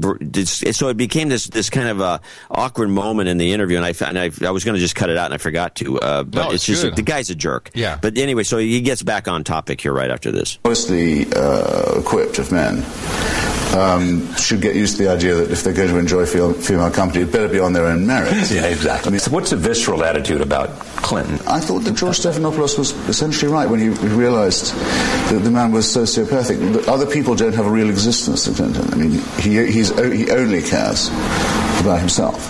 Yeah. I thought that was so obvious and so reptilian um, and so damaging to politics. That seems to be, in the end, history is what fascinates you the most. Hmm. The making of history. Yes, and having a sense of what goes into making that. Yeah, absolutely. And what you have said before is the idea that you influence history is the most intoxicating of things. Yeah. So uh, I didn't. Re- I, did I must have missed the Stephanopoulos? I didn't know Stephanopoulos said that uh, Clinton was a sociopath. I never heard it. It wasn't on uh, Extra. wasn't on CNN. It, wasn't, on, extra. So I must have missed it. Wow. Uh, yeah. So uh, a couple of nuggets there, eh? Yeah, I thought that I was very interested in that. I mean, he really. Uh, but you know, I knew somebody who was an agent, uh, who, uh, female, that was mashed by him. Uh, he apparently goes up to a lot of women that he's targeting, and he, the first thing he starts doing, she said, creeps her out. It starts, you know, you know these. You've seen these guys. They go up to a woman and they start rubbing them as rubbing the woman's shoulders, or they're rubbing their arm as they're talking to him constantly. Yeah. And apparently he does that kind of thing. And then uh, again, it moves, keeps moving in closer. You have to keep backing off until you hit a wall. And then, you know, then he, he moves in. He's, but the curious thing, Gore seems to be the same way. Douchebag. There you go. All right. Enough. Well, so um, speaking of Bill, the uh, the guy who uh, pretty much uh, single handedly has helped the takeover of Haiti. Uh, very interesting article in uh, Spanish article. Let me uh, bring up the original. I have the Google translation uh, in elcaribe.com.do from the Dominican uh, Republic. Well, it's interesting when you go to translate an article on Google, and so you've copied the URL, and then you go to Google and you click on language tools. It already knows that you want to translate Spanish. Have you ever noticed that? If you have like if you have a German article, it already has uh, German pre-selected. that's no, I didn't notice that, but that's a very nice feature. yeah, nice feature. So um, this is a scientific uh, study of the earthquake in Haiti, which, as you know, I believe was uh, uh, caused by the earthquake machine. So there is a fault in Haiti. Uh, and we know there is because uh, there was uh, an earthquake. Was it eighty years ago or something? Yeah. And um, but that was not this this fault. so scientists have, are, are puzzled and are scratching their heads because it was not this fault. There must be a new fault somewhere. Um, the absence of changes on the ground in the area is the first indication the fault was not responsible. Uh, as the fault extends east to west, however, part of the land bounced up and south to the north of the fault uh, named En- an indication of the existence of another fault, although still unknown in that area. So, more uh, credence to my theory that uh, that this was set off by uh, a so-called earthquake machine, uh, intentionally so. And so then we get this uh, douchebag Wyclef Jean, who uh, all of a sudden has got the Armani suit and is flying in the Gulfstream 4 that Clinton uses and the and the oil guys are using because, of course, there's a complete oil takeover. And uh, now, because he was a Fugee, a Fugee, uh, and a former bandmate of his comes out and says, well, "This guy's a douchebag. he sh- he shouldn't be uh, he shouldn't be uh, president of Haiti. You've got this is um, uh, is his uh, bandmate Pras. Haitian-born musician says he will not back uh, Wyclef Jean because he lacks a definitive plan to bring the island nation into the 21st century. It gets better here. You've got 1.2 million people living in Tent City right now. What are the plans to get these people out? Pras said of the survivors of the January 12th earthquake. Pras plans to support Jean's opponent, Michael Sweet Micky Martelly. So we have a new player. And hey, Martelly's running. this guy You're is- voting for him. You know what I mean? Michael Martelly has been heralded as a pioneer of a unique brand of compas music, a style of Haitian dance music. music- Yeah, so they've, they've got this. this yeah, place? they've got the new How do you Sweet Micky. his name? Um, it is Sweet Micky is his nickname, and you spell the way my Mickey's uh, name, M I C K Y. Uh, Michael Martelly, M A R T E L L Y. And uh, so now it's the battle of the musicians for the presidency of Haiti. But this guy, this Sweet Micky guy, he's perhaps even worse. He's worse. Outlandishly and outspoken, Martelly has been known to drink publicly while performing in wigs, costumes, diapers, and Scottish kilts, and occasionally remove his own attire while performing. While arguably the most recognized and applauded musician and public personality in Haiti, Martelly's performance style has sometimes ignited controversy throughout the Haitian diaspora. He has finished school and has a degree in music. This is I'm reading from Wikipedia, so take that with a grain of salt. So, Well, well, uh, as late as August 6th, Michael Martelly is shown as M I C H E L, the way I have it here. Martelly, and he was a ball, he was a shaved head character, is his running mate of Wyclef Jean. Really? Where did you have this? Is that also on the wiki? Got it on a website that called lovelyt.com, uh, which is a, apparently a music site or something that comes out of the area. Huh. Wyclef, R- Wyclef's running mate Michael Martelly speaks. Huh. And there's an interview with him. Martelly's past and current friendships with members of Haiti's turbulent government and with U.S. diplomats has been met with mixed opinion and criticism by music fans and activists alike. They're both shills. Th- th- This, this, is the, this is the perfect way. If you want to make sure you get the right outcome of the match, you've got to own both sides. So they're like, okay, we got this Wyclef Jean. He's in. We need someone to run against him. Who, we, who's the guy with the diapers? Yeah, that guy. But bring him in. There's the link. Is there a video we can play? No, well, yeah, maybe down further, but I don't trust it. I'll put this into the show notes uh, as well. That is phenomenal, phenomenal. They just, they just something. Let's put it this way: something's fishy. yeah. And the answer, of course, to what are you going to do with the 1.2 million in 10 city is they're going to be your servants. They, they're going to be serving your drinks, your mojito, and they're going to be cleaning up your room, making your bed in the new Yeah. Hilton Hotel in the Clinton Clinton Hilton Hotel complex. It's a total rip off of that country. I, I don't see any video on this page. Is there anything uh, any good? Okay. No, it doesn't matter. Um, and of course, lots of people sent me the uh, Ritz Cracker spot that uh, Wyclef Jean stars in. I guess uh, he's now the spokesman for Ritz Crackers. So, uh, what are we going to do with those 1.2 million people? We're going to let them eat Ritz Crackers. Eat Ritz Crackers and. Hot Pockets. Sorry, Haiti. Nice knowing you. This is interesting. This uh, from September 27, 2007. Michael Martelly and Wyclef campaign video. They apparently have been running before in some Huh. way, shape, or form. Wow. I can't, I So can't th- believe this. this- Let me look at this, this again. makes This, so but much this is on a forum, so the date may be wrong. Yeah, but John, this makes so much sense. If you if you want to win an election, you've got to own both sides. These two guys, who apparently are friends, they're, they're just going to be they're going to be running against each other. But they, they both it doesn't matter who wins because they're both in the pocket of the the corporations.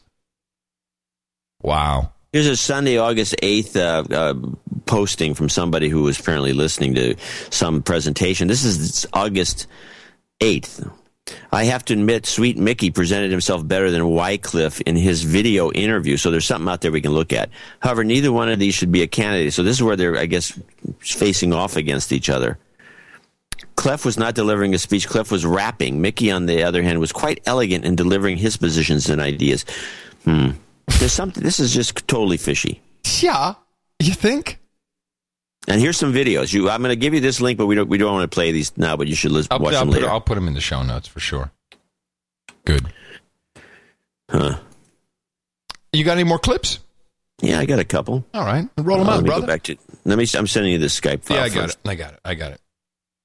Oh, I All love right, the back- internets. Thank you, Skype. Too bad you're going public, so it'll all suck from now on. We'll enjoy it. I found a can. word uh, that's that's a cool one to use. Oh. Uh, which is there's a 15 second ad called deodorant, and it, which has a weird sound effect in the middle of it. See if you can pick up the sound effect. Uh, there's a 15 second ad for a deodorant, and the use there's a usage uh, in there that I think is just so cool. Uh, JC and I both spotted it uh, as a word we should be using more. Okay. But see if you can find. You first you're gonna have to listen for the sound effect, which is Mm-hmm. hilarious, and then the, the word that we're we're looking for. And it's not panty waist. No, that's a good one. If you feel you sweat more than average, you probably avoid getting close to people. Degree Clinical Protection. Its wetness protection is up to three times stronger than necessary. Dare to get much closer. Okay, I got the the bloop, Yeah, uh, but I didn't hear the word clinical. clinical. Let me hear that So again. they've had If you feel you sweat more than average, you probably avoid getting close to people. Degree Clinical Protection. Its wetness protection is up to three times stronger than necessary. Dare to get much closer. yeah, that's a good. word. We could use surgical too, because you can also use It's that. like so. What what is a cr- Clinical. cr- Clinical about deodorant. Why you use the word clinical as if you're what you're just you're going to find in the hospital? Oh, get her some clinical protection. My God, he's sweating, John. Get him some clinical protection immediately. Bloop. that's better than the ding on hot pockets. Yeah, that bloop. Bloop. We should get a bloop. We need to get that. That's good. clinical.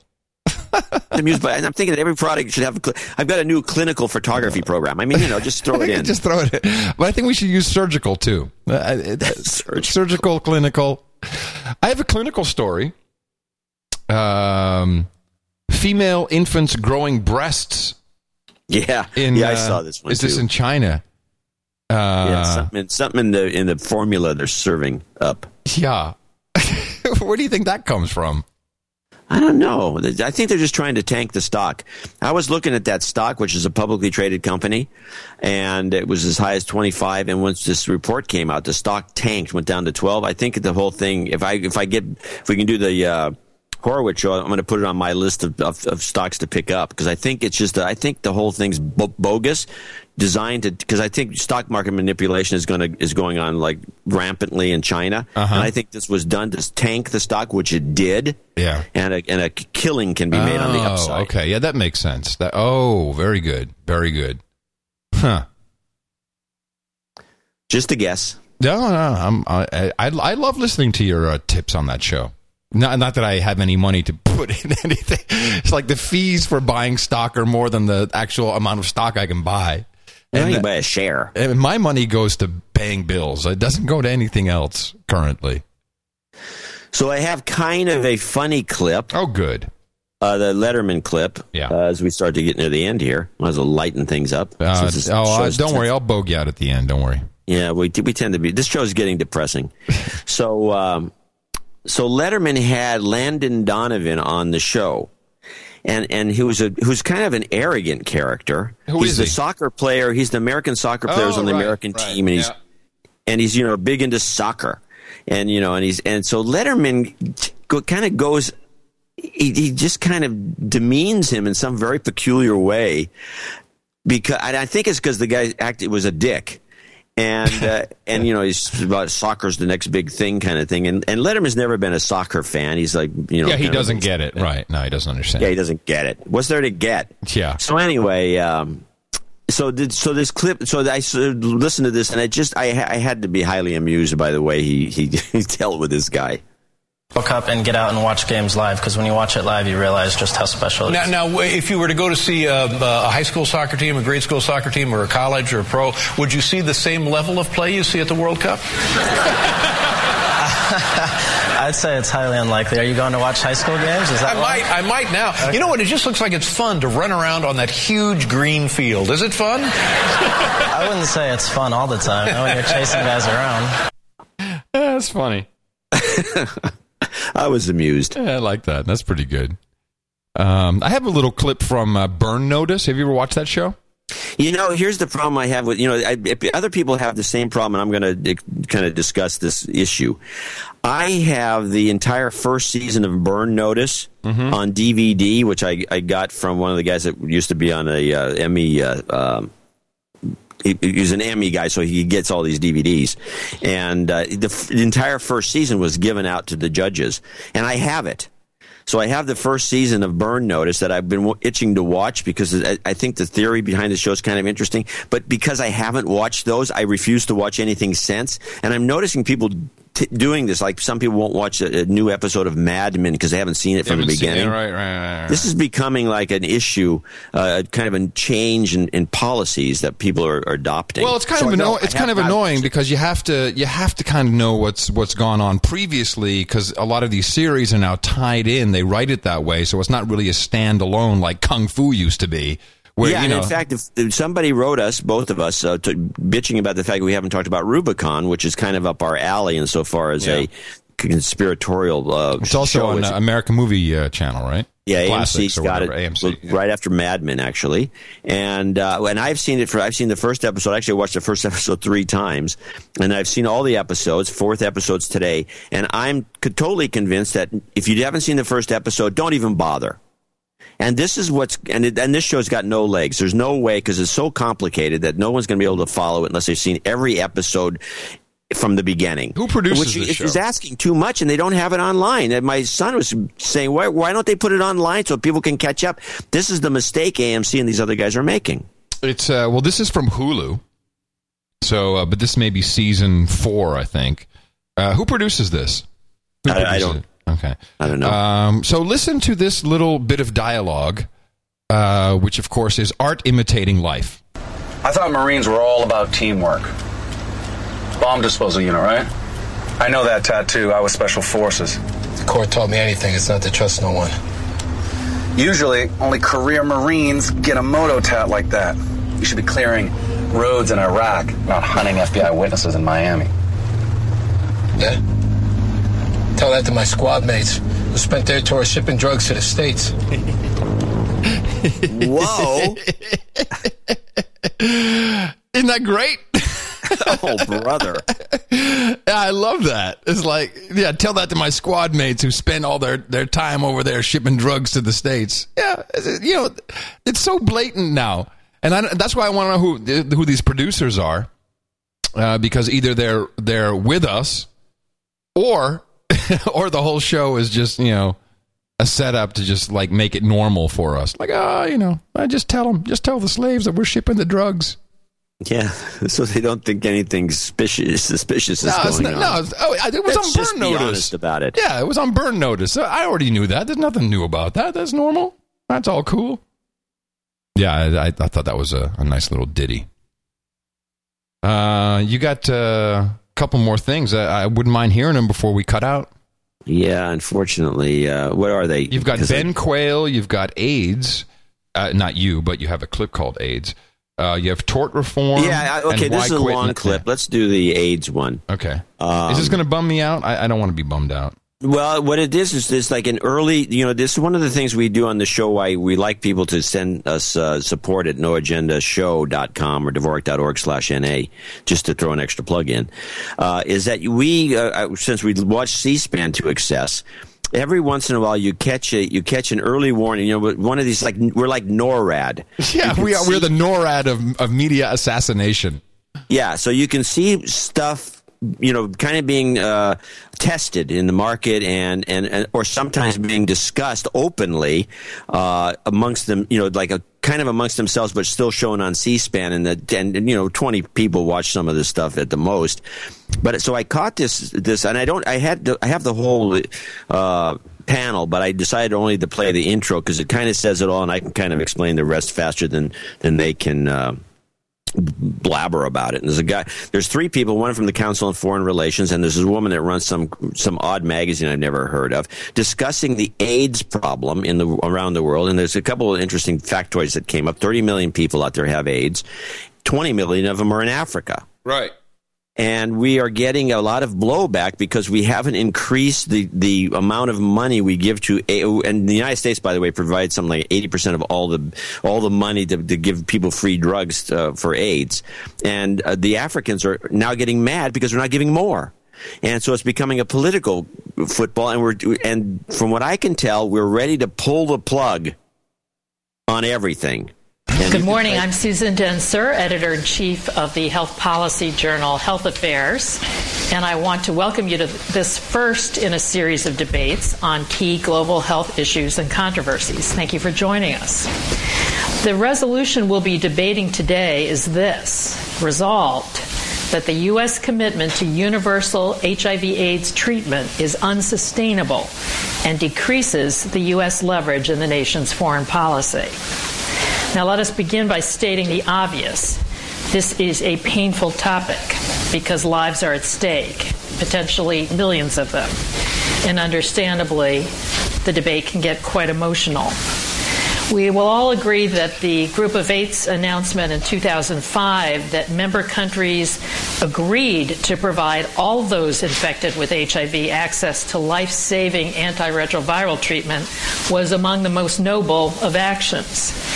And what that meant, whether it was fully understood at the time or not, was keeping some 30 million people worldwide on ARV treatment for three or four decades, if not beyond.